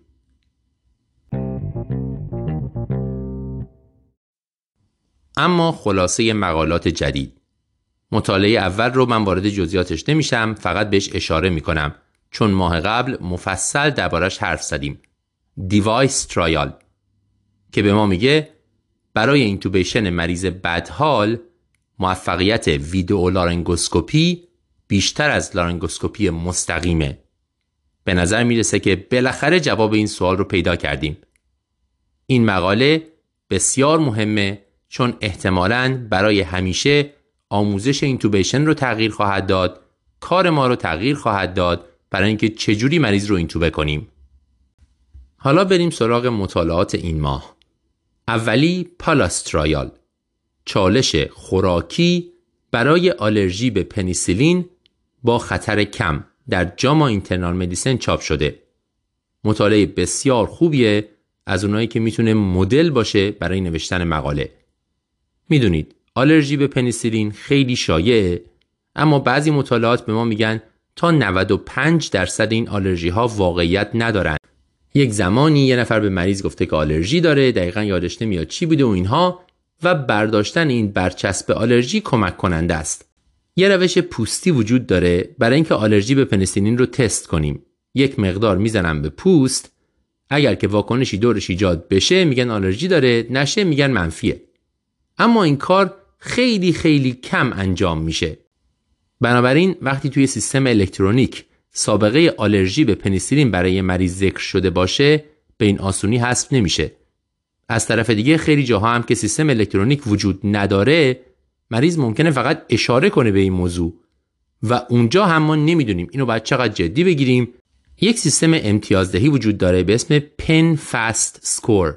با سه چهار تا سوال که حالا نمی‌خوام بگم چیا به ما میگه که این مریض احتمال آلرژی به پنیسیلینش زیاده یا کمه. توی امدی کلک همه جای دیگه هم هست می‌تونید ازش استفاده کنید. حالا سوالی که اینا مطرح کردن برای این مطالعه اینه. اگر مریضی PEN-FAST score ش پایین باشه ما بخوایم مطمئن بشیم که آلرژی نداره آیا حتما باید تست پوستی انجام بدیم؟ یا می‌تونیم به مریض یه دوز خوراکی بدیم خوراکی آموکسیسیلین، آمپیسیلین یا پنیسیلین و بر اساس اون بگیم که مریض آلرژی داره یا نداره. اگر بتونیم به جای تست پوستی تست خوراکی انجام بدیم خب خیلی کمک می‌کنه. مطالعه توی یک کلینیک آلرژی انجام شده منتها مریضا به خاطر همه جور آلرژی اونجا بودن اونایی که آلرژی به پنیسیلین داشتن رو توی سابقشون وارد مطالعه کردن حساب کردن PEN-FAST شون چنده؟ اونایی که score شون پایین بوده رو وارد مطالعه کردن و به دو دسته تقسیم کردن. دسته اول رو بهشون یه دوز پنیسیلین خوراکی دادن. دسته دوم اول تست پوستی کردن. اگر منفی بوده بهشون یه دوز پنیسیلین خوراکی دادن. بعد یک ساعت این مریض ها رو ابزرو کردن. ببینن واکنشی ایجاد میشه یا نه. مریضایی که به طور خاص گفتن سابقه آنافیلاکسی دارن رو حذف کردن. در نهایت 400 مریض وارد مطالعه شدن. تو هر گروه 200 مریض. میزان واکنش آلرژیک به پنیسیلین تو هر دوی این گروه ها فقط در یک نفر از 200 نفر اتفاق افتاده. طبیعتا تفاوتی بین این دو گروه وجود نداره. بنابراین نویسندگان این مطالعه می‌خوان به ما بگن که اگر می‌خواین تو مریضی که بر اساس PEN-FAST score احتمال آلرژی به پنیسیلینش پایینه تست کنید که این آلرژی وجود داره یا نه نیازی به تست پوستی نیست. می‌تونین یک دوز خوراکی بدین و بعد فقط به مدت یک ساعت مریض رو ابزرو کنید. این کار امنه و خیال شما رو راحت می‌کنه و از طرفی هم می‌تونید برچسب آلرژی به پنیسیلین رو از روی مریض بردارید. محدودیت مطالعه چیه؟ اینکه خب طبیعتا تو اورژانس اتفاق نیفتاده اینا مریض های کلینیک آلرژی هستند اما به نظر می‌رسه که میشه تعمیمش داد به اورژانس. همونجوری که گفتم برای مریضایی که سابقه الکترونیک هم نداریم این مطالعه به درد می‌خوره.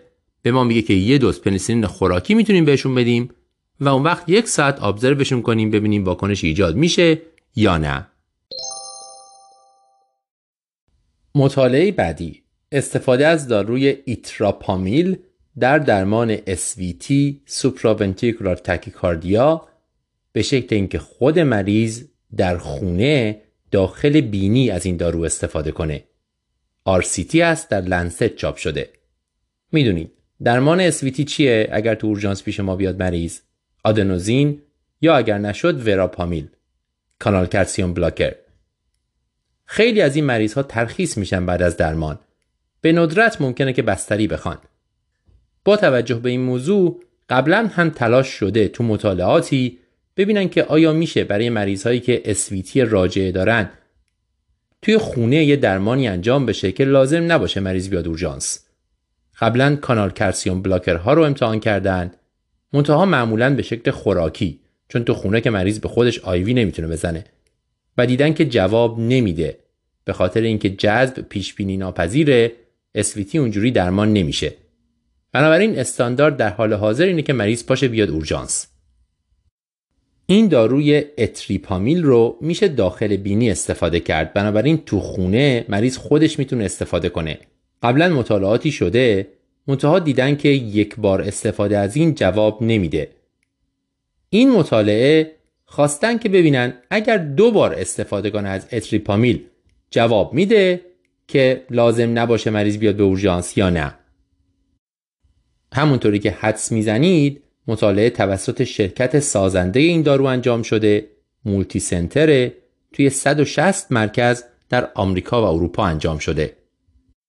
مریض های بالای 18 سال رو وارد مطالعه کردند که سابقه اسویتی داشتن و یک اپیزود بالای 20 دقیقه ازشون ثبت شده. بعدش توی همون کلینیک در شرایطی که مریض الان SVT نداره ریتمش سینوسیه بهشون اتریپامیل رو دادن آموزش دادن چجوری استفاده کنن تا جلوی پزشک استفاده کنه مریض و مطمئن بشن که می‌تونه تحمل کنه عارضه جانبی نمیده.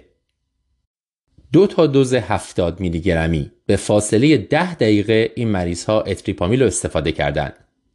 بعد مریض ها رو تقسیم کردن به دو گروه. یک دسته رو بهشون داروی واقعی دادن ببرن خونه، یه دسته دیگر رو بهشون پلاسبو دادن ببرن خونه. و بهشون گفتن هر وقت دچار SVT شدی از این دارو استفاده کن. اگر بهتر نشد ده دقیقه بعد مجدد استفاده کن. در مجموع 700 مریض رو به این شکل وارد مطالعه کردند فقط 9 نفرشون تحمل نکردن. بقیهشون وارد مطالعه شدن. از این 700 تا در مدت مطالعه یک سومشون یه اپیزود SVT پیدا کردن و دارو رو استفاده کردن. 99 تا از داروی واقعی استفاده کردن و 85 تا از پلاسبو. درصد conversion به sinus. در اونایی که از دارو استفاده کردن 64 درصد بوده تو گروه placebo 31 درصد. مدت زمانی هم که طول کشیده تا این conversion انجام بشه متوسطش در گروه دارو 17 دقیقه بوده در گروه placebo 53 دقیقه. بیشتر مریض ها هم مجبور شدن دو بار استفاده بکنن تا دارو اثر کنه. عوارض جانبی خاصی ندیدن غیر از احتقان بینی. خب این مطالعه ادعا می‌کنه که این دارو اگر دو بار استفاده بشه خیلی خوب می‌تونه در خونه اسویتی رو درمان کنه. لازم نباشه مریض بیاد به اورژانس. منتها خب تعداد خیلی کمه که ما دقیقا بتونیم عوارض جانبی رو گزارش کنیم و بررسی کنیم و پیدا کنیم. در ضمن اینکه شرکت سازنده این داروی مطالعه رو انجام داده نتایج مطالعه رو نفی نمی‌کنه. اما یه خورده حواس ما رو باید بیشتر جمع کنه. به ویژه درباره عوارض جانبیش. بنابراین لزوما آماده نیست که حالا ما از فردا بیایم از این دارو استفاده کنیم. اما احتمالا شما راجع بهش بیشتر خواهید شنید مطالعات بیشتری خواهد شد و شاید یه روزی استاندارد ما بشه. داروی کانال کلسیوم بلاکر اتریپامیل که می‌تونه داخل بینی انجام بشه و خود مریض وقتی اسویتیش اوت کرد استفاده کنه ازش و دیگه لازم نباشه که بیاد اورژانس. مطالعه بعدی. آیا برای درمان پانکراتیت حاد ناشی از تریگلیسیرید بالا پلاسما فرز جواب میده یا نه؟ در جاما چاپ شده. می‌دونید پانکراتیت علت اولش الکل علت دومش سنگ کیسه صفراست سومین علت شایع تریگلیسیرید بالاست. درمان این نوع پانکراتیت انسولینه.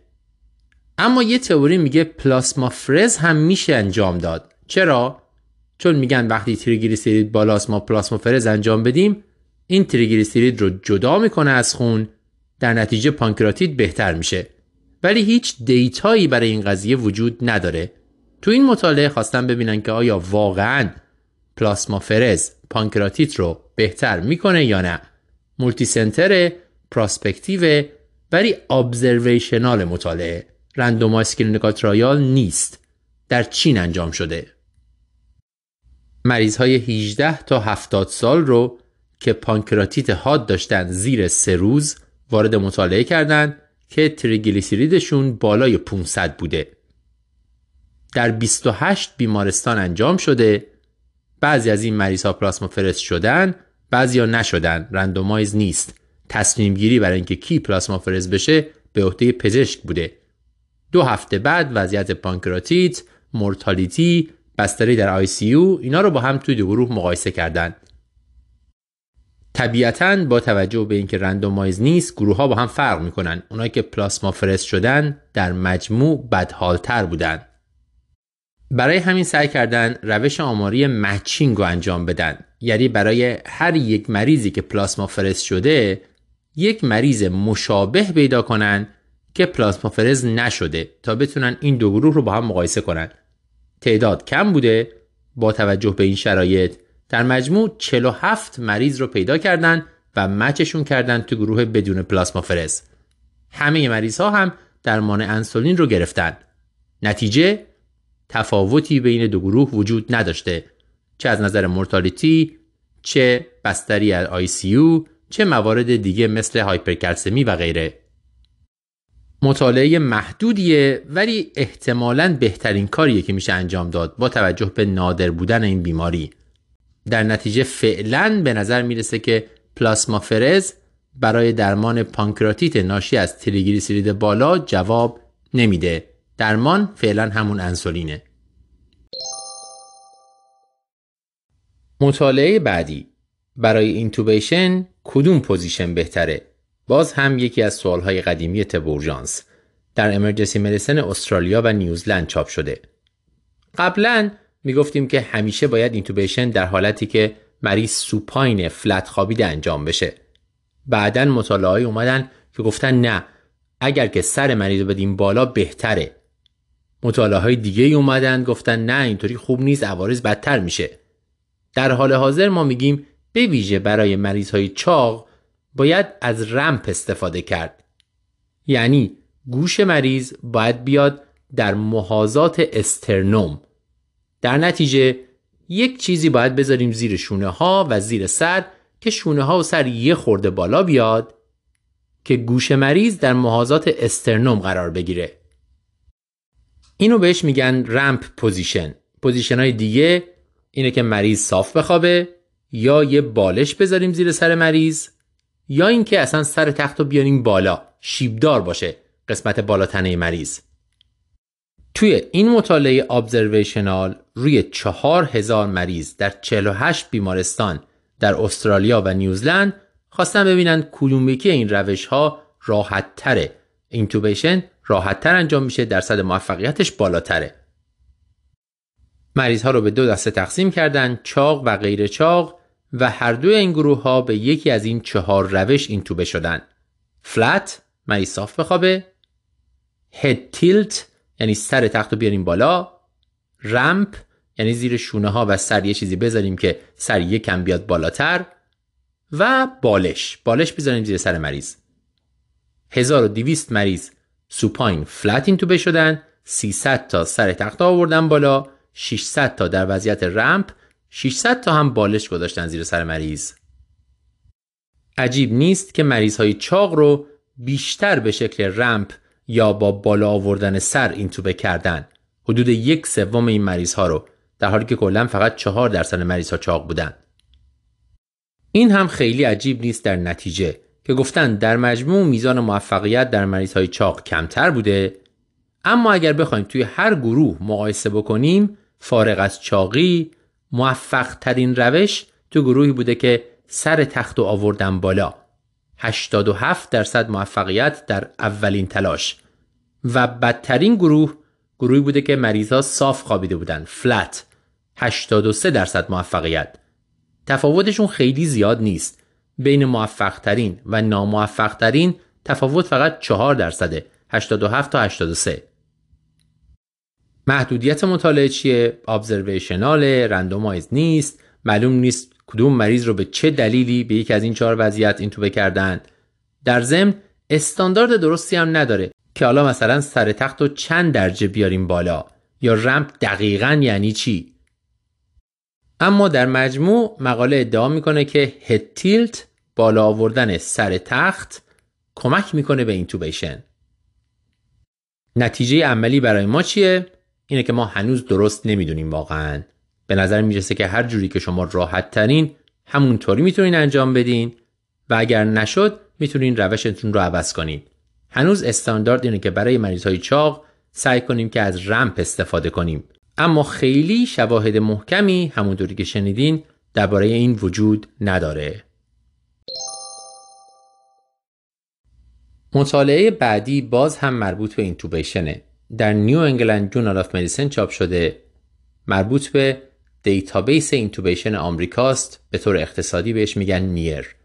خواستن ببینن که چقدر ما تو اورژانس در آمریکا برای intubation از وسایل supraglottic استفاده می‌کنیم. LMA و چیزهای شبیه به اون. توی ذهن ما متخصصین اورژانس LMA خیلی مواقع وسیله‌ای که توی field استفاده میشه و موقته. در حالی که این تصور درست نیست. مطالعاتی وجود دارند که میگن LMA به اندازه intubation لوله تراشه رو گذاشتن توی نای مؤثر امن و حتی میشه ازش برای عمل جراحی استفاده کرد. تو این مطالعه اومدن database 19 هزار intubation در آمریکا رو بررسی کردن. دیدن فقط 56 بار از LMA استفاده شده. 19 هزار intubation در 28 اورژانس در طی دو سال فقط 56 بار از LMA استفاده شده. در حالی که 65 بار cric انجام شده تو همین database. یعنی به نظر می‌رسه که ما از cric بیشتر استفاده می‌کنیم تا LMA برای management راه هوایی. این رو هم گزارش کردن که توی اون مریضایی که LMA استفاده شده هیچ کس دچار مشکل راه هوایی در نهایت نشده و به خاطر مشکل راه هوایی دچار mortality و morbidity نشده. در نتیجه راه امنیه. خب معنی این مطالعه این نیست که حالا توصیه کنه ما از فردا بیشتر از LMA استفاده کنیم.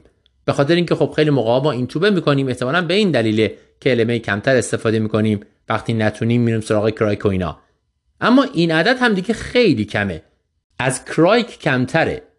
ما به نظر می‌رسه که داریم LMA رو یک خورده نادیده می‌گیریم در حالی که کمک کار خوبیه وقتی که می‌خوایم راه هوایی مریض رو manage کنیم و به هر دلیلی نمی‌خوایم یا نمی‌تونیم endotracheal intubation انجام بدیم. این مطالعه شاید فقط یه یادآوری به ما که بیشتر به LMA فکر کنیم بلد باشیم چجوری ازش استفاده کنیم بدونیم کجا داریمش که در شرایط بحرانی به دردمون بخوره. مطالعه بعدی در جاما سایکیاتری چاپ شده. احتمالا شما راجع بهش خواهید شنید.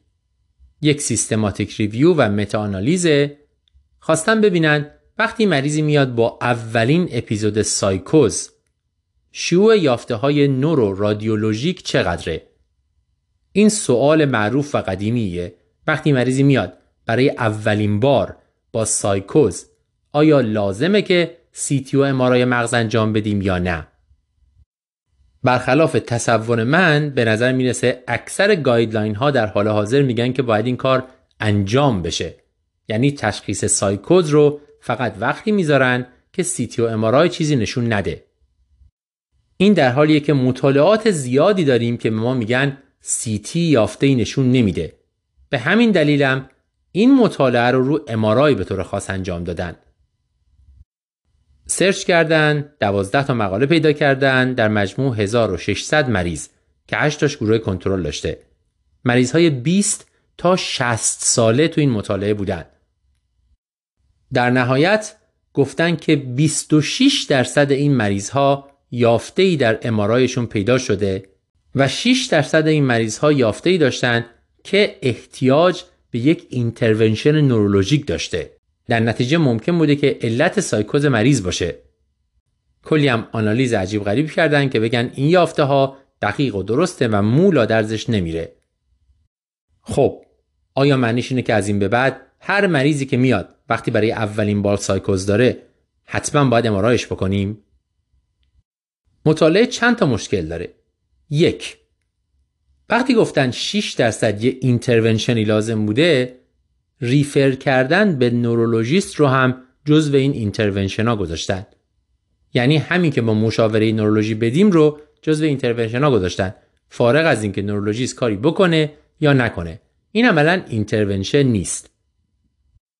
دو همه مریض ها رو با هم یه جا در نظر گرفتن. 20 ساله تا 60 ساله اولین اپیزود سایکوز. فارغ از اینکه معاینه مریض چی نشون داده؟ دوره بیماری چقدر بوده؟ بله اگر یک مریضی بیاد 60 ساله برای اولین بار دچار سایکوز شده. تو معاینش هم یه چیزی داشته باشه مثلا حتما اون مریض MRI می‌گیره. اما این معنیش این نیست که احتمال پیدا کردن یه چیزی تو MRI مریض مساوی با اون 20 ساله که میاد با سایکوز typical و معاینه نورولوژیکش هم نرماله. در ضمن این مطالعه به طور خاص گفته که این MRI ها لازم نیست اورژانسی انجام بشه. می‌تونه outpatient باشه.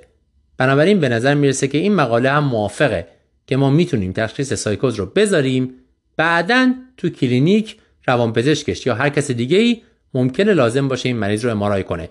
بنابراین برخلاف ظاهرش معنی این مقاله این نیست که از فردا هر مریضی اومد با اولین اپیزود سایکوز شما باید یه CT ش بکنید. اولا اینکه می‌تونه outpatient انجام بشه ثانیا اینکه باید MRI باشه و ثالثا اینکه این شامل همه مریض ها لزوما نمیشه. اینا از 20 ساله تا 60 ساله رو فارغ از معاینه یه جا کاسه کردن. مطالعه بعدی. در JAMA چاپ شده آیا درمان سینوزیت با آنتیبیوتیک در اطفال فایده داره یا نه؟ باز هم همون سوال قدیمی همیشگی. کی ما اسم عفونت تنفسی فوقانی رو می‌ذاریم سینوزیت؟ کی میگیم همون بیماری ویروسی و سرماخوردگی؟ کی بهش آنتیبیوتیک بدیم؟ کی ندیم؟ در کلینیک مطالعه انجام شده outpatient بچه های دو تا یازده ساله رو وارد مطالعه کردن. تعریف سینوزیت رو هم گذاشتن. بیشتر از ده روز علامت داشته باشه. یعنی احتقان بینی و ترشح و غیره یا اینکه علائمش بدتر شده باشه وسط course بیماری. یعنی سه چهار روز سرماخوردگی داشته داشته بهتر می شده بعد یه دفعه دوباره تب کرده و بدحال شده. گفتم پس حتما الان سینوزیت کرده. پس حداقل دوره علائم باید ده روز می بوده حد اکثر هم سی روز. بالای سی روز گفتن چیزای مزمنیه که کاری بهش نداریم. بین ده تا سی روز. یه سیستم امتیازدهی هم برای سینوزیت وجود داره. Pediatric Rhino Sinusitis Severity Score PRSS گفتن حداقل باید امتیاز این بچه 9 باشه تا وارد مطالعه بشه. 9 یعنی متوسط. بالای 15 و بالای 20 میشه شدید. به هر حال این سه تا کرایتریا رو وارد کردن برای اینکه بچه ها رو وارد مطالعه کنن. بعد اینا رو به دو دسته تقسیم کردن. دسته اول رو ده روز بهش کوآموکسیکلاو دادن دسته دوم رو پلاسبو دادن. اوتکامشون چی بوده؟ یک هر روز علامت ها رو چک کنن پدر و مادر گزارش می‌دادن که علامت چجوریه. و دوم عوارض جانبی. در مجموع 550 بچه در 6 کلینیک وارد مطالعه شدن. مطالعه هم 6 سال طول کشیده 2016 تا 2022 دو. سوم بچه ها سن بین دو تا پنج سال بوده. نتایج. از روز دوم درمان با آنتیبیوتیک به نظر می‌رسه که گزارش علائم تو گروهی که آنتیبیوتیک گرفتن یک مقدار بهتره. علائم بهتر شده نسبت به گروه پلاسبو. از طرف دیگه کلا علائم تو گروه آنتیبیوتیک 7 روز طول کشیده تو گروه پلاسبو 9 روز. اما عوارض جانبی تو گروه آنتیبیوتیک 11 درصدشون سال گرفتن تو گروه پلاسبو 5 درصد سال گرفتن. در هیچ یک از دو گروه کسی بدحال نشده نیاز به بستری پیدا نکرده و خلاصه همه در نهایت خوب شدن. حالا اگر حساب بکنیم و فرض کنیم که آنتیبیوتیک بر این اساس موثر بوده نامبر نید تو تریتش میشه تقریبا 8 نامبر نید تو هارمش برای ایجاد اسهال میشه 18 اما این نامبر نید تو تریت 8 در واقع فقط دو روز علائم رو بهتر کرده از بستری و چیز دیگه هم پیشگیری نکرده. خب حالا دیگه این انتخاب شماست و شاید در گفتگو با اون پدر و مادر. با این عددها آیا می‌خوان که آنتیبیوتیک بگیرن دو روز علائم کمتر طول بکشه در قبال اینکه احتمالا بچه اسهال بگیره یا نه؟ یادتون باشه حتی تو این مطالعه مثبت موقع آنتیبیوتیک رو شروع کردن که حداقل بچه ده روز علامت دار بوده. قبل از ده روز هیچ اندیکاسیونی نداره که بابت سینوزیت ما آنتیبیوتیک بدیم. بعد از ده روز علامت میشه آنتیبیوتیک رو در نظر گرفت با این شرایط. بعد گفتگو کنیم با پدر و مادر و با همدیگه به یه تصمیم برسیم. مطالعه بعدی در Journal of Trauma and Acute Care Surgery چاپ شده درباره اینکه وقتی مریضی میاد با هموراژیک شاک به خاطر تروما همراه باهاش هم ضربه مغزی شده آی داره به هر شکلی. آیا خون کامل بهتر جواب میده؟ یا همون روش سنتی خون و پلاکت و اف رو جدا زدن؟ می‌دونین در سالهای اخیر خون کامل داره پرطرفدار میشه. به جای اینکه ما PRBC بزنیم و پلاکت و FFP میگن دو واحد خون کامل مثلا به مریض بزنیم. هی داره مطالعه در میاد که این کار بهتره. این مطالعه هم در همون راستاست. برداشتن یه data ی مطالعه قبلی رو دوباره آنالیز کردن. از data ی مطالعه prospective قبلی استفاده کردن مریض هایی رو برداشتن انتخاب کردن که تی بی آی داشتن و هموراژیک شاک در مجموع 560 مریض. اینها بعضیاشون خون کامل گرفتن بعضیاشون به شیوه سنتی جدا جدا اجزای خونی رو دریافت کردن. 560 تا مریض در مجموع که حدود 300 تاشون خون کامل گرفتن. 80 درصد اینها هم ترومای بلانت بوده. این دو گروه که خون کامل گرفتن و خون جدا جدا گرفتن رو ویژگی هاشون رو گزارش کردن. به نظر می‌رسه گروهی که خون کامل گرفتن به مراتب بدحالتر بودن. بر اساس فشار خون اولیشون لاکتاتشون و شدت تروماشون. بعدش در نهایت گفتن که مورتالیتی این دو گروه که خون کامل گرفتن و اجزای خون رو گرفتن یکسان بوده. اما با توجه به اینکه گروه هول بلاد خون کامل خیلی خیلی بدحال تر بوده اینا رو گذاشتن توی مدل برای این بدحالی اجاست کردن گفتن که به نظر می‌رسه کسایی که خون کامل گرفتن مورتالیتیشون با آدریشیو 63 صدم خیلی خیلی کمتر شده. مطالعه نقص زیاد داره. با توجه به اینکه وضعیت نورولوژیک رو گزارش نکردن ترایال نیست و غیره. اما به نظر می‌رسه که تفاوت خیلی زیاده و خیلی هم واضحه. احتمالاً دیتاهای بیشتری خواهد رسید. همین الان ما می‌دونیم سه چهار تا مطالعه بزرگ در جریانه که خون کامل رو داره مقایسه می‌کنه با اجزای خون. احتمالا از اینها خواهیم شنید. به نظر می‌رسه که جهت حرکت ما به سمت اینه که به مریض های تروما خون کامل بزنیم به جای اینکه اجزای خون رو بزنیم و اون نسبت وان تو وان تو وان رو رعایت کنیم. مطالعه بعدی. در Journal of Intensive Care چاپ شده. اسم مطالعه هست RESTRICT خواستن ببینن که آیا محدود کردن میزان تزریق خون میزان blood transfusion باعث میشه در مریض تروما mortality بالا بره یا نه. این هم از اون داستانهایی که جدیدا بیشتر داریم راجع بهش میشنویم. اینکه خون ما زیاد نباید بزنیم محدودش کنیم کفایت می‌کنه. مثلا تو مریض سکته قلبی میگن که خیلی دیگه لازم نیست خون بزنیم برخلاف قبل. حتی مریض جی آی بلید مریض ترومای بدحال حالا اینم در همین راستاست چون می‌دونیم خون زدن منابع مصرف می‌کنه عوارض داره و غیره. آیا لازمه که انقدر خون بزنیم هموگلوبین مریض رو بیاریم بالا ده 11 یا همون 7 و 8 کفایت می‌کنه؟ این مطالعه توی 22 مرکز در ژاپن انجام شده کلاستر رندومایزده یعنی مراکز رو به صورت تصادفی تقسیم کردن بین دو گروه نه خود بیماران رو. مولتی سنتر طبیعتا گفتم 22 مرکزه و کراس اووره یعنی مراکز رو اول توی یه گروه گذاشتن بعد از یک سال گذاشتن توی گروه دیگه. دو گروه چیا بودن؟ یکیشون هدف هموگلوبین رو گذاشتن بین 7 تا 9 تو دسته دوم هدف رو گذاشتن بین 10 تا 12 مریض های عمدتا بدحال رو وارد کردن که میزان شدت تروما بالا بوده. در مجموع هزار تا مریض رو وارد مطالعه خواستن بکنن ولی فقط 400 تاشون وارد شدن. اکثر اینها به این دلیل اکسکلود شدن که حاضر نشدن در مطالعه شرکت کنند. در نهایت 216 مریض تو گروه دارای محدودیت تزریق خون بودن 195 مریض تو گروهی که هر چقدر دوست داشتن بهشون خون زدن. 90 درصد هم ترومای بلانت بوده و در مجموع میانه شدت امتیاز تروما 24 بوده. یعنی مریض ها بدحال بودن تروماشون شدید بوده. میانگین هموگلوبین اولیه همه مریض ها 11 بوده در هر دو گروه. اول ببینیم این دو گروه به هدفشون رسیدن یا نه. بعد از یک روز میانه هموگلوبین در گروهی که تزریق خون محدود بوده 8.5 بوده. توی اون یکی گروه 10.5 یعنی واقعا این تفاوت وجود داشته. موفق شدن اجراش کنن.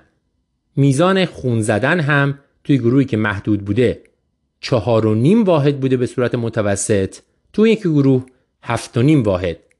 یعنی به صورت متوسط سه واحد خون بیشتر گرفتن گروهی که هدف رو گذاشتن ده تا دوازده. حواستون باشه که این تفاوت مال روز اوله. یعنی مال اورژانس و 5 6 ساعت اول نیست. اتفاقا در 5 6 ساعت اول میزان گرفتن خون تو هر دو گروه یکسان بوده. مطالعه مال ساعتهای بعدیشه. مال موقعی که مریض میره آی سی او. شاید زیاد مستقیما به درد ما نمی‌خوره. تقریبا 60 درصد مریض ها هم در هر دو گروه یه پروسیجری براشون انجام شده که خونریزی رو متوقف کنن شامل اتاق عمل. 60 درصد.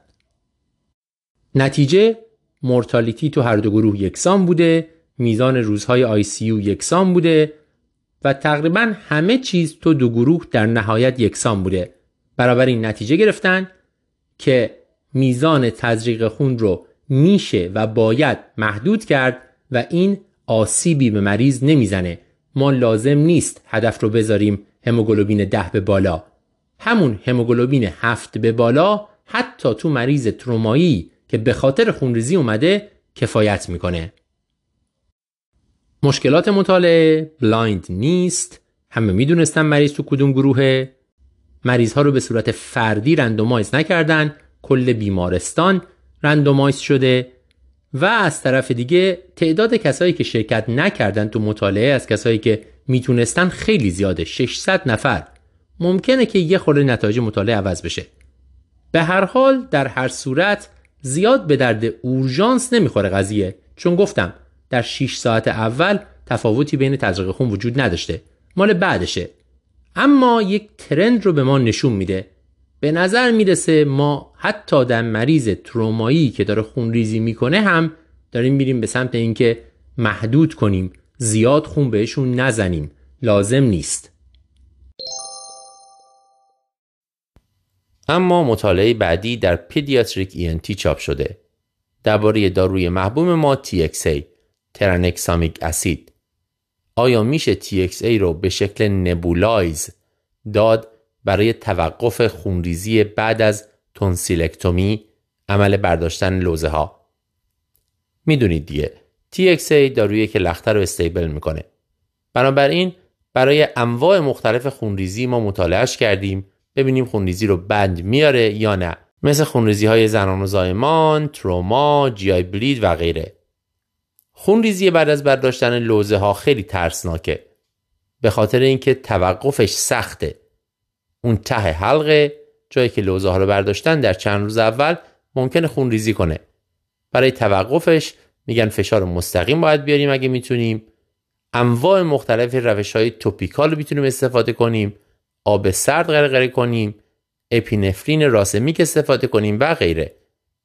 این مطالعه خواسته ببینه آیا از TXA برای این قضیه میشه استفاده کرد یا نه رتروسپکتیو در یک بیمارستان انجام شده و 500 میلی گرم TXA رو نبولایز کردند برای بچه هایی که اومدن با خونریزی بعد از برداشتن لوزه ها. تقریبا 1100 مریض رو وارد کردند در عرض 7 سال و بعد اینا رو مقایسه کردند با مریض هایی که همین خونریزی رو داشتن اما از TXA استفاده نشده. در مجموع نتیجه گرفتن. وقتی TXA استفاده شده 36 درصد مریض ها کارشون به اتاق عمل کشیده.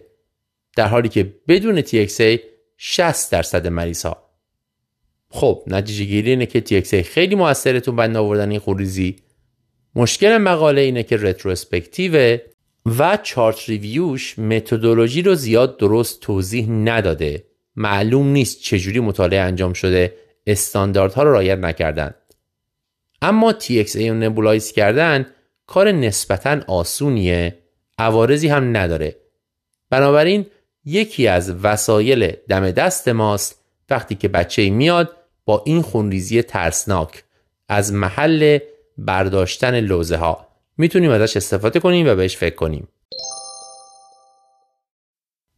مطالعه بعدی توی ویسکانسن مدیکال جورنال چاپ شده. درباره یکی از اون داستانهایی که از قدیم تو کتابامون یاد گرفتیم. آیا مترونیدازول اثر دیسولفیرام داره در مواجهه با الکل یا نه؟ اثر دیسولفیرام چیه؟ می‌دونین الکل وقتی وارد بدن میشه با یه سری آنزیم هایی متابولیزه میشه. اثر دیسولفیرام اینه که یکی از این آنزیم ها رو بلاک می‌کنه و در نتیجه مواد سمی الکل متابولیزه نمیشه. این باعث میشه که یه جور مسمومیت پیش بیاد. حالت ملایمش اینه که تهوع می‌گیره مریض گر گرفتن داره و حتی از این استفاده میشه برای اینکه اعتیاد به الکل رو درمان کنند داروی دیسولفیرام رو میدن که مریض دیگه نخواد الکل بخوره. اگر خیلی بد باشه می‌تونه منجر به مسمومیت شدید بشه و حتی همودینامیک آنستیبل بشه. از قدیم به ما گفتن مترونیدازول همین اثر رو داره. و در نتیجه نباید مترونیدازول رو با الکل خورد. اما مدرک درست حسابی برای این در دسترس نیست. در واقع تمام اطلاعات مربوط به این موضوع از چند تا case report بسیار قدیمی اومده. حالا تو این مطالعه توی یک مرکز در سال 2022 اومدن 18 تا مریض رو بررسی کردن که مترونیدازول و اتانول رو با هم خوردن. و match شون کردن با مریض هایی که الکل خوردن بدون مترونیدازول. ببینن که آیا این اثر دیسولفیرام ایجاد میشه یا نه. نتیجه تمامی علامت ها از علائم حیاتی گرفته تا احساس تهوع و استفراغ و گر گرفتن بین این دو گروه یکسان بوده و گفتن در نتیجه مترونیدازول اثر دیسولفیرام نداره این یک افسانه است. مطالعه خیلی کوچیکه فقط رو 18 تا مریض انجام شده. اما هیچ شواهد دیگه ای ما در دسترس نداریم. یعنی عملا این قوی ترین شواهدیه که ما داریم. بنابراین در حال حاضر به نظر می‌رسه که باید بپذیریم. مترونیدازول اثر دیسولفیرام نداره. مطالعه بعدی توی جاما نورولوژی چاپ شده. درباره یه داروی جدید در سکته مغزی. اسمش از اپتول. A-P-T-O-L-L این دارو از خانواده تول لایک رسپتر آگونیست هست. یه داروی ضد التهابیه آنتی اینفلاماتوریه این اولین باره که داروی از این خانواده برای درمان سکته مغزی پیشنهاد میشه. تئوری اینه که وقتی سکته مغزی و یا قلبی پیش میاد یه سری مواد التهابی در مغز و قلب آزاد میشن که بسیاری از آسیبی که ایجاد میشه تقصیر این مواد التهابیه و مشکلاتی که اینا ایجاد می‌کنن. بنابراین با این داروی اپتول جلو این التهاب رو می‌گیریم. در نتیجه سکته مغزی رو بهتر می‌کنیم. گفتم اولین باری که این دارو استفاده میشه اینم اولین فازشه که داره در مریض های سکته مغزی انجام میشه. روی 139 مریض انجام شده که کاندید آندوواسکولار تراپی بودند قرار بوده برن ترومبکتومی بکنند در 6 ساعت اول سکته مغزی این مریض ها رو به صورت تصادفی به دو گروه ApTOLL و دارونما تقسیم کردند. مطالعه هم کاملا blind بوده. اینا مریضایی بودن که متوسط NIH stroke scale شون 18 بوده یعنی سکته های نسبتا بزرگی بوده معمولا در عروق بزرگ کاروتید، middle cerebral artery یا شاخه های M1 و M2 شریان میانی مغزی در مجموع هم به صورت متوسط در عرض 210 دقیقه بعد از شروع سکته مغزی این مریض ها دارو یا دارونما رو دریافت کردند. نتیجه گفتن داروی اپتول مورتالیتی رو از 18 درصد رسونده به 5 درصد و ترخیص با نتایج نورولوژیک خوب رو از 47 درصد رسونده به 60 درصد. یعنی هم مرگومین رو کاهش داده و هم نتایج نورولوژیک بهتری ایجاد کرده تو مریضایی که مرخص شدن. حواستون باشه که این دارو ضد لخته نیست. قرار نیست لخته رو آب کنه یا مثل ترومبکتومی ورداره لخته رو بیرون بیاره. تمرکزش روی اینه که التهاب رو کم کنه. میگه که بخش مهمی از آسیب به خاطر التهابیه که در سکته مغزی و قلبی پیش میاد و در نتیجه این دارو اینا رو کنترل می‌کنه. همونجوری که شنیدید خیلی مقدماتی تازه مطرح شده ولی سر صدای زیادی ایجاد کرده و خیلی هم سریع داره مراحل تاییدش رو طی می‌کنه. بنابراین ممکنه که اسمش رو به زودی بیشتر بشنوید و تبدیل بشه به یکی از داروهایی که ما برای سکته مغزی حتی قلبی به صورت روتین استفاده می کنیم. داروی ضد التهابی جدید اپتول مطالعه بعدی در نشریه پیدیاتریک چاپ شده. میزان باکتریمی و فایده کشت خون در بچه هایی که میان با تب و درد اندام تحتانی. می‌دونید وقتی بچه با این مشخصات میاد ما نگران بیماری های bacterial ی هستیم که هم آنتیبیوتیک می‌خوان و هم خیلی مواقع procedure ی مثل آرتریت سپتیک، استئومیلیت و اینها. و می‌خوایم اینا رو تمایز بدیم از چیزهایی مثل سینوویت گذرا که خطرناک نیست آنتیبیوتیک نمی‌خواد. یکی از کارهایی که قراره به ما کمک کنه کشت خونه. ولی خب می‌دونید کشت خون خیلی موقع ها منفی کاذب میشه مثبت کاذب میشه.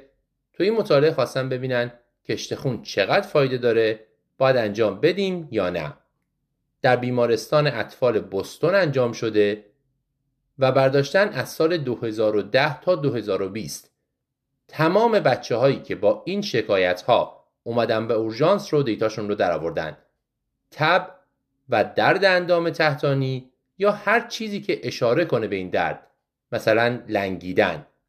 چارت ریویوش هم خیلی خوبه خیلی دقیقه و می‌تونه به عنوان یه مدل استفاده بشه برای اینجور مطالعه ها مریض هایی که تروما داشتن رو اکسکلود کردن. در نهایت 700 تا کیس پیدا کردن که 76 درصدشون براشون کشت خون فرستاده شده بوده. میانه سن اینها 5 سال بوده و در 13 و 7 دهم درصد اینها کشت خون مثبت شده. هیچ کسی که کشت انجام نشده براش در بررسی بعدی برنگشته اورژانس تشخیص داده نشده که چیز خطرناکی داره. در مجموع اگر حساب بکنیم می‌بینیم کشت خون در 10 درصد موارد ارزش تشخیصی داشته. بیشتر کشت ها هم استف اوروس در اومدن یا strep pyogenes. یه دونه هم سالمونلا بوده. در نهایت 173 case عفونت جدی پیدا شده از این 700 تا که 70 تاشون یعنی 40 درصدشون کشت خون مثبت داشته. این تقریبا به ما میگه که حساسیت کشت خون چقدره؟ 40 درصد. در 17 بچه کشت خون management رو تغییر داده. این 17 بچه با تشخیص سینوویت گذرا ترخیص شده بودند به خاطر کشت خون بهشون زنگ زدن برگشتن و مشخص شده که عفونت باکتریال دارن.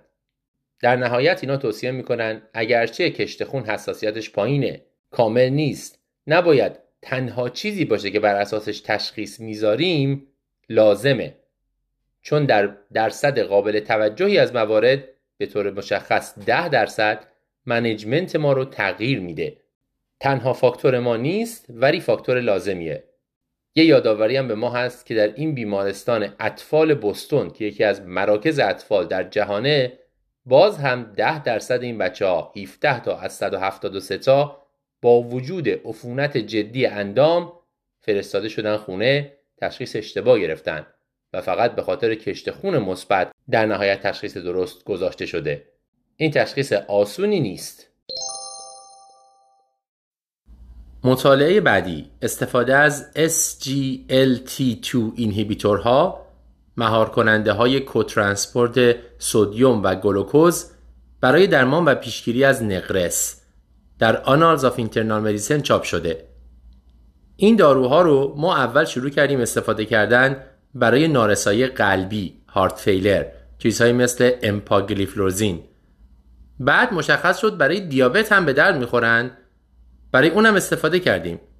الان تو بعضی مطالعات میان میگن که این دارو به نظر می‌رسه اسید اوریک رو هم میندازه. بنابراین می‌خوام ببینن آیا به درد نقرس هم می‌خوره یا نه. مطالعه جمعیتیه.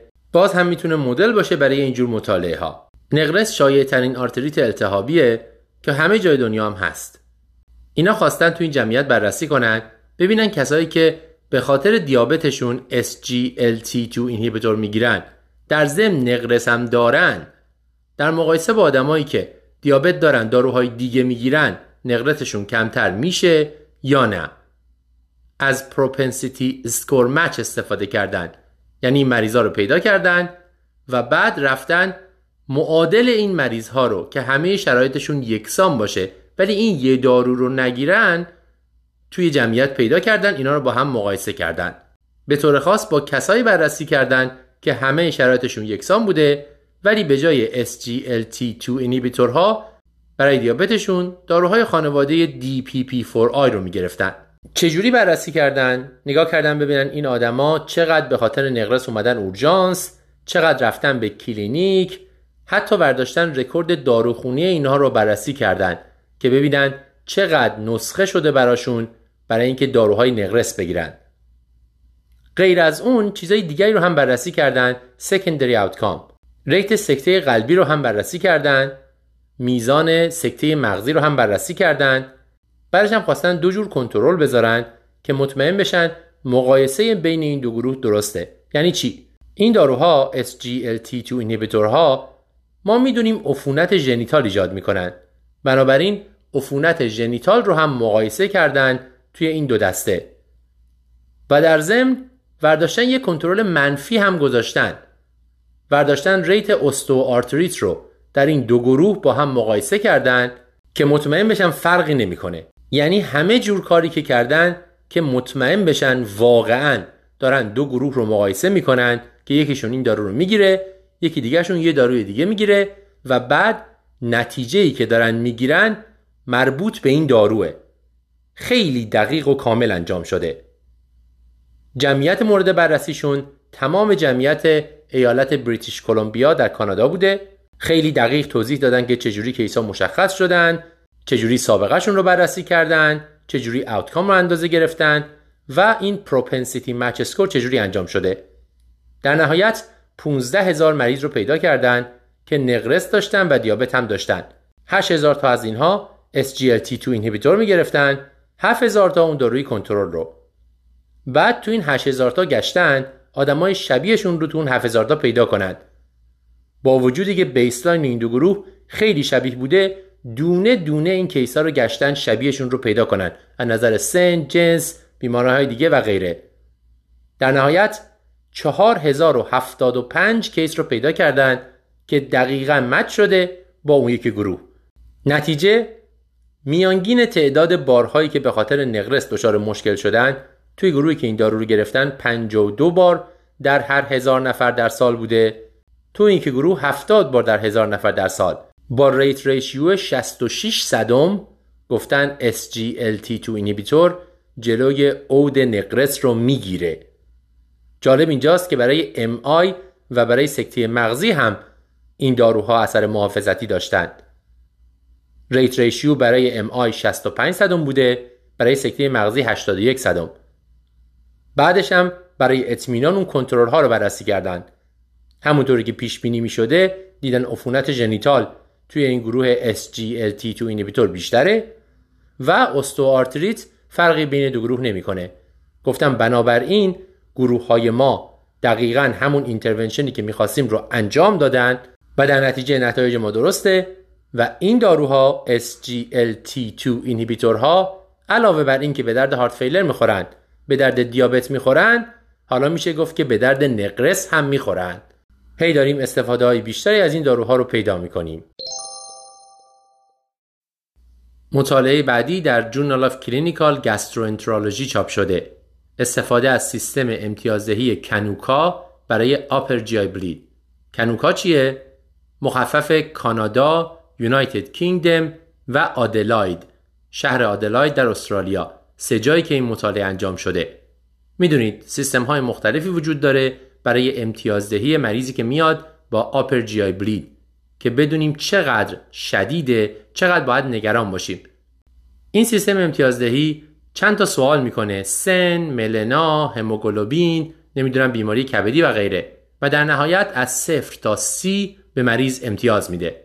مطالعات قبلی به ما گفتن که اگر مریضی امتیازش صفر و یک باشه امنه میشه ترخیصش کرد. احتیاج به آندوسکوپی قبل از ترخیص نداره. اینا خواستن ببینن که تو مریضایی که بستری میشن چی؟ آیا CANUKA هرچه بالاتر باشه نشون دهنده GI bleed شدیدتر یا نه؟ single center تو یک مرکز انجام شده. retrospective خیلی زیاد توضیح ندادن chart review رو. در واقع فقط data ی یک مرکز آندوسکوپی رو بررسی کردن. outcome شون چی بوده؟ ببینن آیا مریض mortality داشته یا نه؟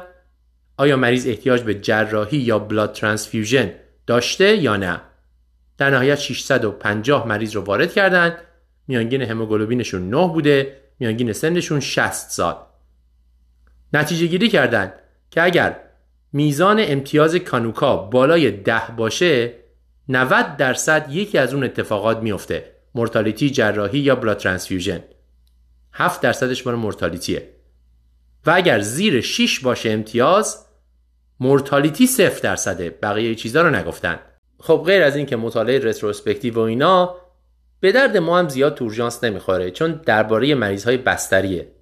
برای اورژانس ما دنبال همون صفر و یک میگردیم که مرخصشون بکنیم. احتیاج به بستری نداشته باشه. اینا اصلا راجع به اون صحبت نکردن. فقط راجع به امتیاز بالای ده و زیر 6 صحبت کردن که خب خیلی هم عجیب نیست. اگر امتیاز بالاتر باشه احتمال mortality بالاتره. مطالعه بعدی. در Journal of American Board of Family Medicine چاپ شده. تخمین عوارض شدید و خطراتی که کولونوسکوپی غربالگری می‌تونه ایجاد کنه. یه systematic review ه. همه ما می‌دونیم که هر intervention یه سری عوارض هم داره و خیلی مواقع این عوارض خوب گزارش نمیشه زیاد راجع بهشون نمی‌دونیم و یه جورایی نادیدهشون می‌گیریم. اینا خواستن ببینن که غربالگری سرطان روده بزرگ با کولونوسکوپی چقدر عوارض داره. مال مؤسسه Lown هم هست. L-O-W-N که کارش در واقع همینه خطرات پزشکی رو گزارش می‌کنه و بررسی می‌کنه. کلا اعتقادشون اینه که ما داریم زیادی پزشکی انجام میدیم و این کار ما رو هم بیمارتر می‌کنه هم فقیرتر. ما باید یه سیستم پزشکی و درمانی داشته باشیم که تمرکزش روی جمعیت باشه روی کارهایی باشه که هزینهش کمتره و روی آدمهای بیشتری تاثیر می‌ذاره. و از همه مهمتر تأکید کنیم روی رابطه پزشک و بیمار. که شاید مهمترین چیزیه که نادیده گرفته میشه در سیستم درمانی ما نویسنده ها برداشتن یک سرچ خیلی گسترده انجام دادن در انگلستان مقالاتی که به زبان انگلیسی بوده در پابمت و جاهای دیگه از سال 2002 تا 2022 مطالعاتی رو وارد کردند که عوارض کولونوسکوپی رو حداقل سی روز بعد از انجامش گزارش کرده باشند. احکام اولیهشون چیا بوده؟ خونریزی شدید یا perforation GI بعد از کولونوسکوپی. نتیجه 6 تا مطالعه پیدا شده با 467 هزار کولونوسکوپی خونریزی شدید در 16 تا 36 از هر ده هزار کولونوسکوپی اتفاق افتاده. یعنی دو تا چهار در هر هزار.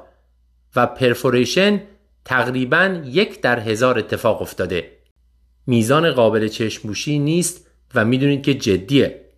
این در واقع در تایید چیزهایی که ما قبلا هم گفتیم. هر اینترونشنی خطرهای خودش رو داره و خیلی مواقع اینها درست گزارش نمیشن و نادیده گرفته میشن. وظیفه اول ما اینه که آسیب نزنیم. First do no harm.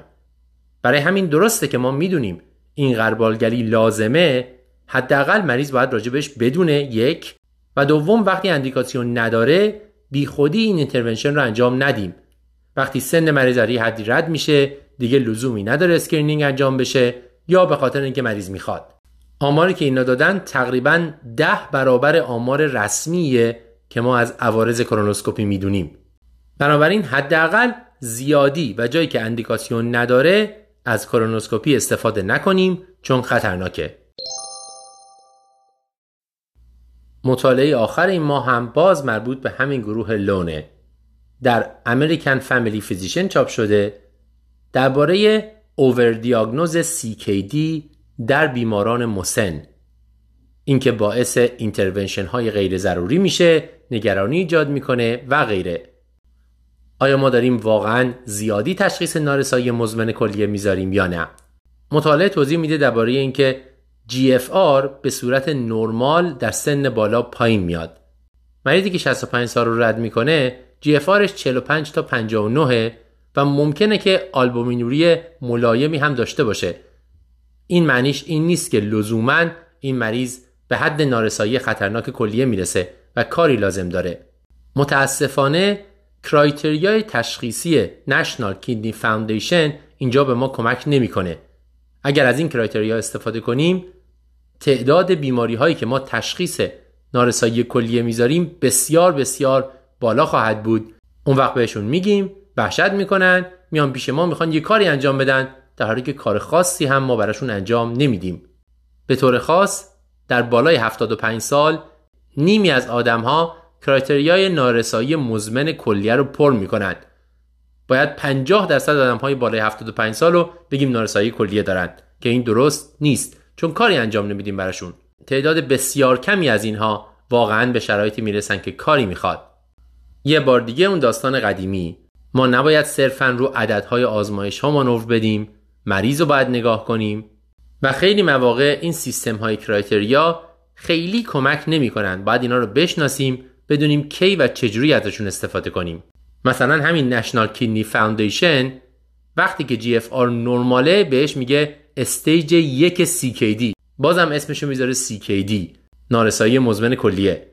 خلاصه یه جمله ای حواسمون به overdiagnose renal failure در مریض های مسن باشه. یه خلاصه کنیم ببینیم چی گفتیم. در مقدمه درباره یک case خیلی دردناک صحبت کردیم. یه مریض سرطان end-stage که روی درمانهای تسکینی بود. به خاطر درد اومده بود اورژانس. گفتیم که تو این مریض ها باید اون چیزهایی که به صورت روتین انجام میدیم ABC آزمایش اینا رو بذاریم کنار و روشمون رو عوض کنیم. تمرکز رو بذاریم روی درمان علائم. خیلی وقتا لازمه از دوزهای بسیار بالای داروهای ضد درد استفاده کنیم که بهشون عادت نداریم. چون این مریض ها تحملشون به این داروها خیلی بالاست. بعدم در نهایت اینکه این مریض ها رو کجا بفرستیم ترخیص کنیم یا بستری کنیم فقط به خاطر درد تصمیمیه که باید با همراهی متخصصین درمانهای تسکینی مریض و همراهانش همه با هم گرفته بشه. داروی تنکتپلاز رو دربارهش صحبت کردیم و معرفیش کردیم که خیلی جاها داره جایگزین آلتپلاز میشه برای ترومبولیز. گفتیم infusion نیست برای همین راحت تره بعضی میگن ریسک خونریزی مغزی رو بالا می‌بره. درست مشخص نیست بر اساس مطالعات. مطالعات نتایج متناقضی به ما میدن. اینه که هنوز نمی‌دونیم واقعا تنکتپلاز بهتره یا آلتپلاز. خیلی جاها داره جایگزین میشه ولی لزومی نداره حالا بپریم و از این داروی جدید بخوایم استفاده کنیم. مزیتش ثابت نشده. درباره تشنج در نوزادان حرف زدیم. اینکه خیلی وقتا ممکنه بسیار مخفی باشه و تشخیصش سخت باشه. باید آستانمون پایین باشه و درخواست EEG بدیم. هر موقع که کوچکترین شکی وجود داره. درمانش رو هم گفتیم خط اولش فنوباربیتاله. برخلاف تشنج در بچه های بزرگتر و بزرگسالان که خط اول همیشه بنزودیازپین و یا چیزهایی مثل لیوتیراستام کپراست. طبیعتا حواسمون به هایپوناترمی هایپوگلایسمی باشه. اگر خط اول و دوم داروهای ضد تشنج جواب نداد می‌تونیم بریم سراغ ویتامین B6 و همینطور فولات. در طب اورژانس در مناطق دوردست یک case تروما به چشم رو بررسی کردیم که منجر به retrobulbar hematoma شده بود و همون چیزی که بهش میگیم سندروم کمپارتمان چشم. مروری کردیم بر چگونگی تصمیم گیری در این شرایط و اینکه چطوری این پروسیجر رو انجام بدیم. یادمون باشه خیلی از این پروسیجرهای نادر مثل همین یا مثل کرایک بزرگترین اشتباهی که توش می‌تونید بکنید اینه که اینو به تأخیر بندازید و انجامش ندید. ما به این پروسیجرها زیاد عادت نداریم ترسناک به نظر می‌رسن ولی وقتی لازم باشه باید بریم انجامش بدیم چون جان مریض یا چشم مریض رو در این شرایط نجات خواهیم داد. در مراقبت های ویژه بحثی داشتیم درباره induction در intubation. نکاتی که شاید از مطالعات جدید کار ما در intubation رو برای همیشه تغییر خواهد داد. یک etomidate به نظر می‌رسه mortality رو بالا می‌بره. بنابراین گزینه اول ما برای intubation نباید باشه. کتامین گزینه بهتریه.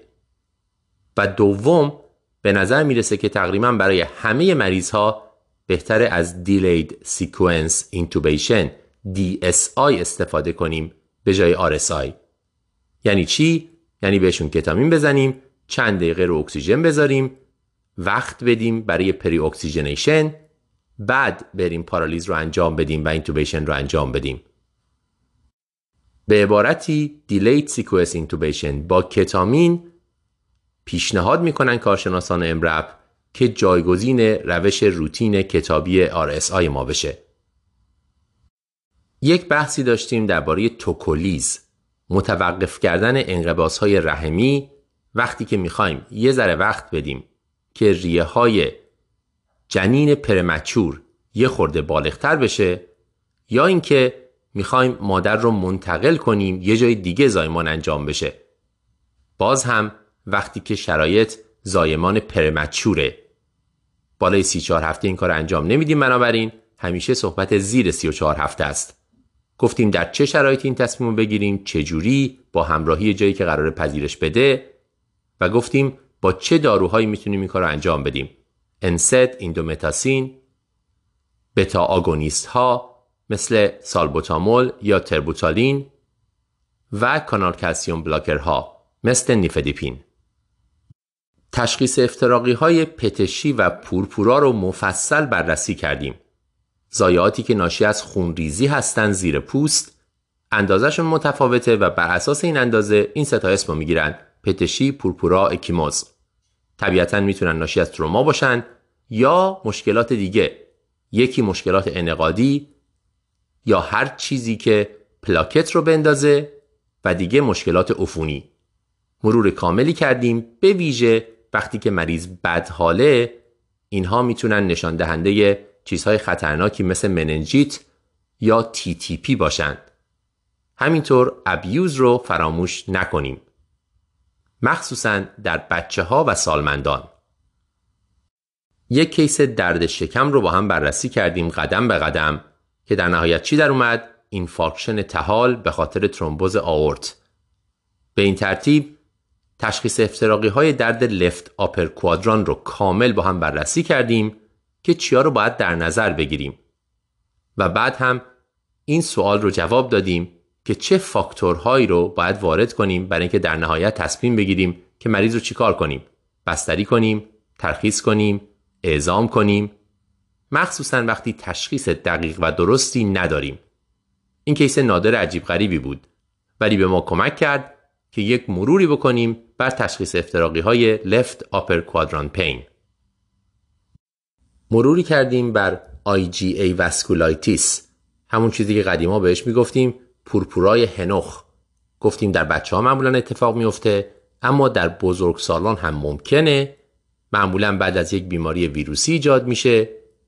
بیشتر به شکل یک پورپورا یا پتشی در پاها و در باسن خودش رو نشون میده و چه ورکاپی باید انجام بدیم به طور خاص باید نگران کلیه باشیم و بررسیش کنیم. لزوما همه این بچه ها بستری نمی‌خوان. درباره تظاهرات روانپزشکی بیماری های مدیکال صحبت کردیم.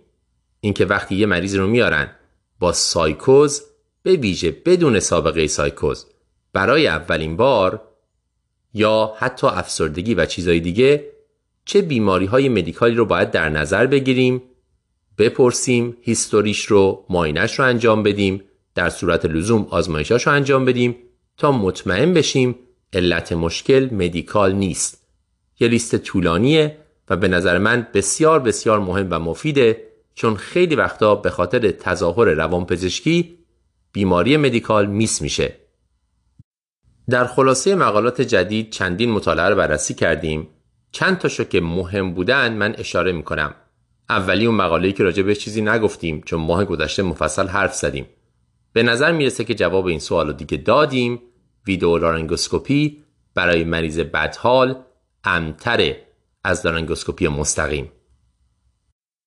گفتیم به نظر می‌رسه پلاسمافرز در پانکراتیت ناشی از تریگلیسیرید بالا به درد نمی‌خوره.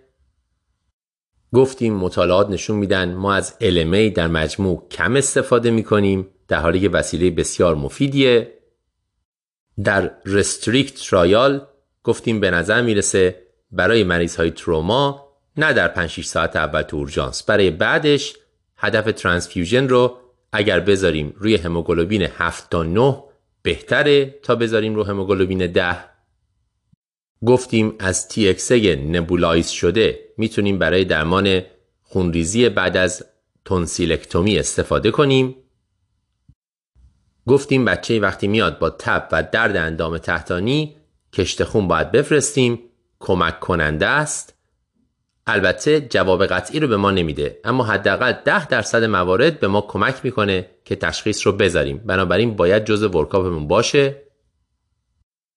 گفتیم داروهای SGLT2 inhibitor مثل امپاگلیفلوزین که اولش برای دیابت مطرح شدن. بعد دیدن که برای congestive heart failure هم به درد می‌خوره الان میگن برای نقرس هم انگار به درد می‌خوره. هی استفاده های جدیدی از این داروها داره اضافه میشه. اینم چند تا از مقاله ها برای یادآوری. وقتی که من داشتم این قسمت درد left upper quadrant و تشخیص افتراقیاش رو ضبط می‌کردم یاد یکی از اساتیدم افتادم در ایران دکتر نجاتی در دوران رزیدنتی ایران که خدا حفظش کنه شاد و سلامت باشه هر که هست. اولین استادی بود که این روش رو با من انجام داد. یه مریضی اومده بود با دردی و معلوم نبود دقیقا تشخیصش چیه.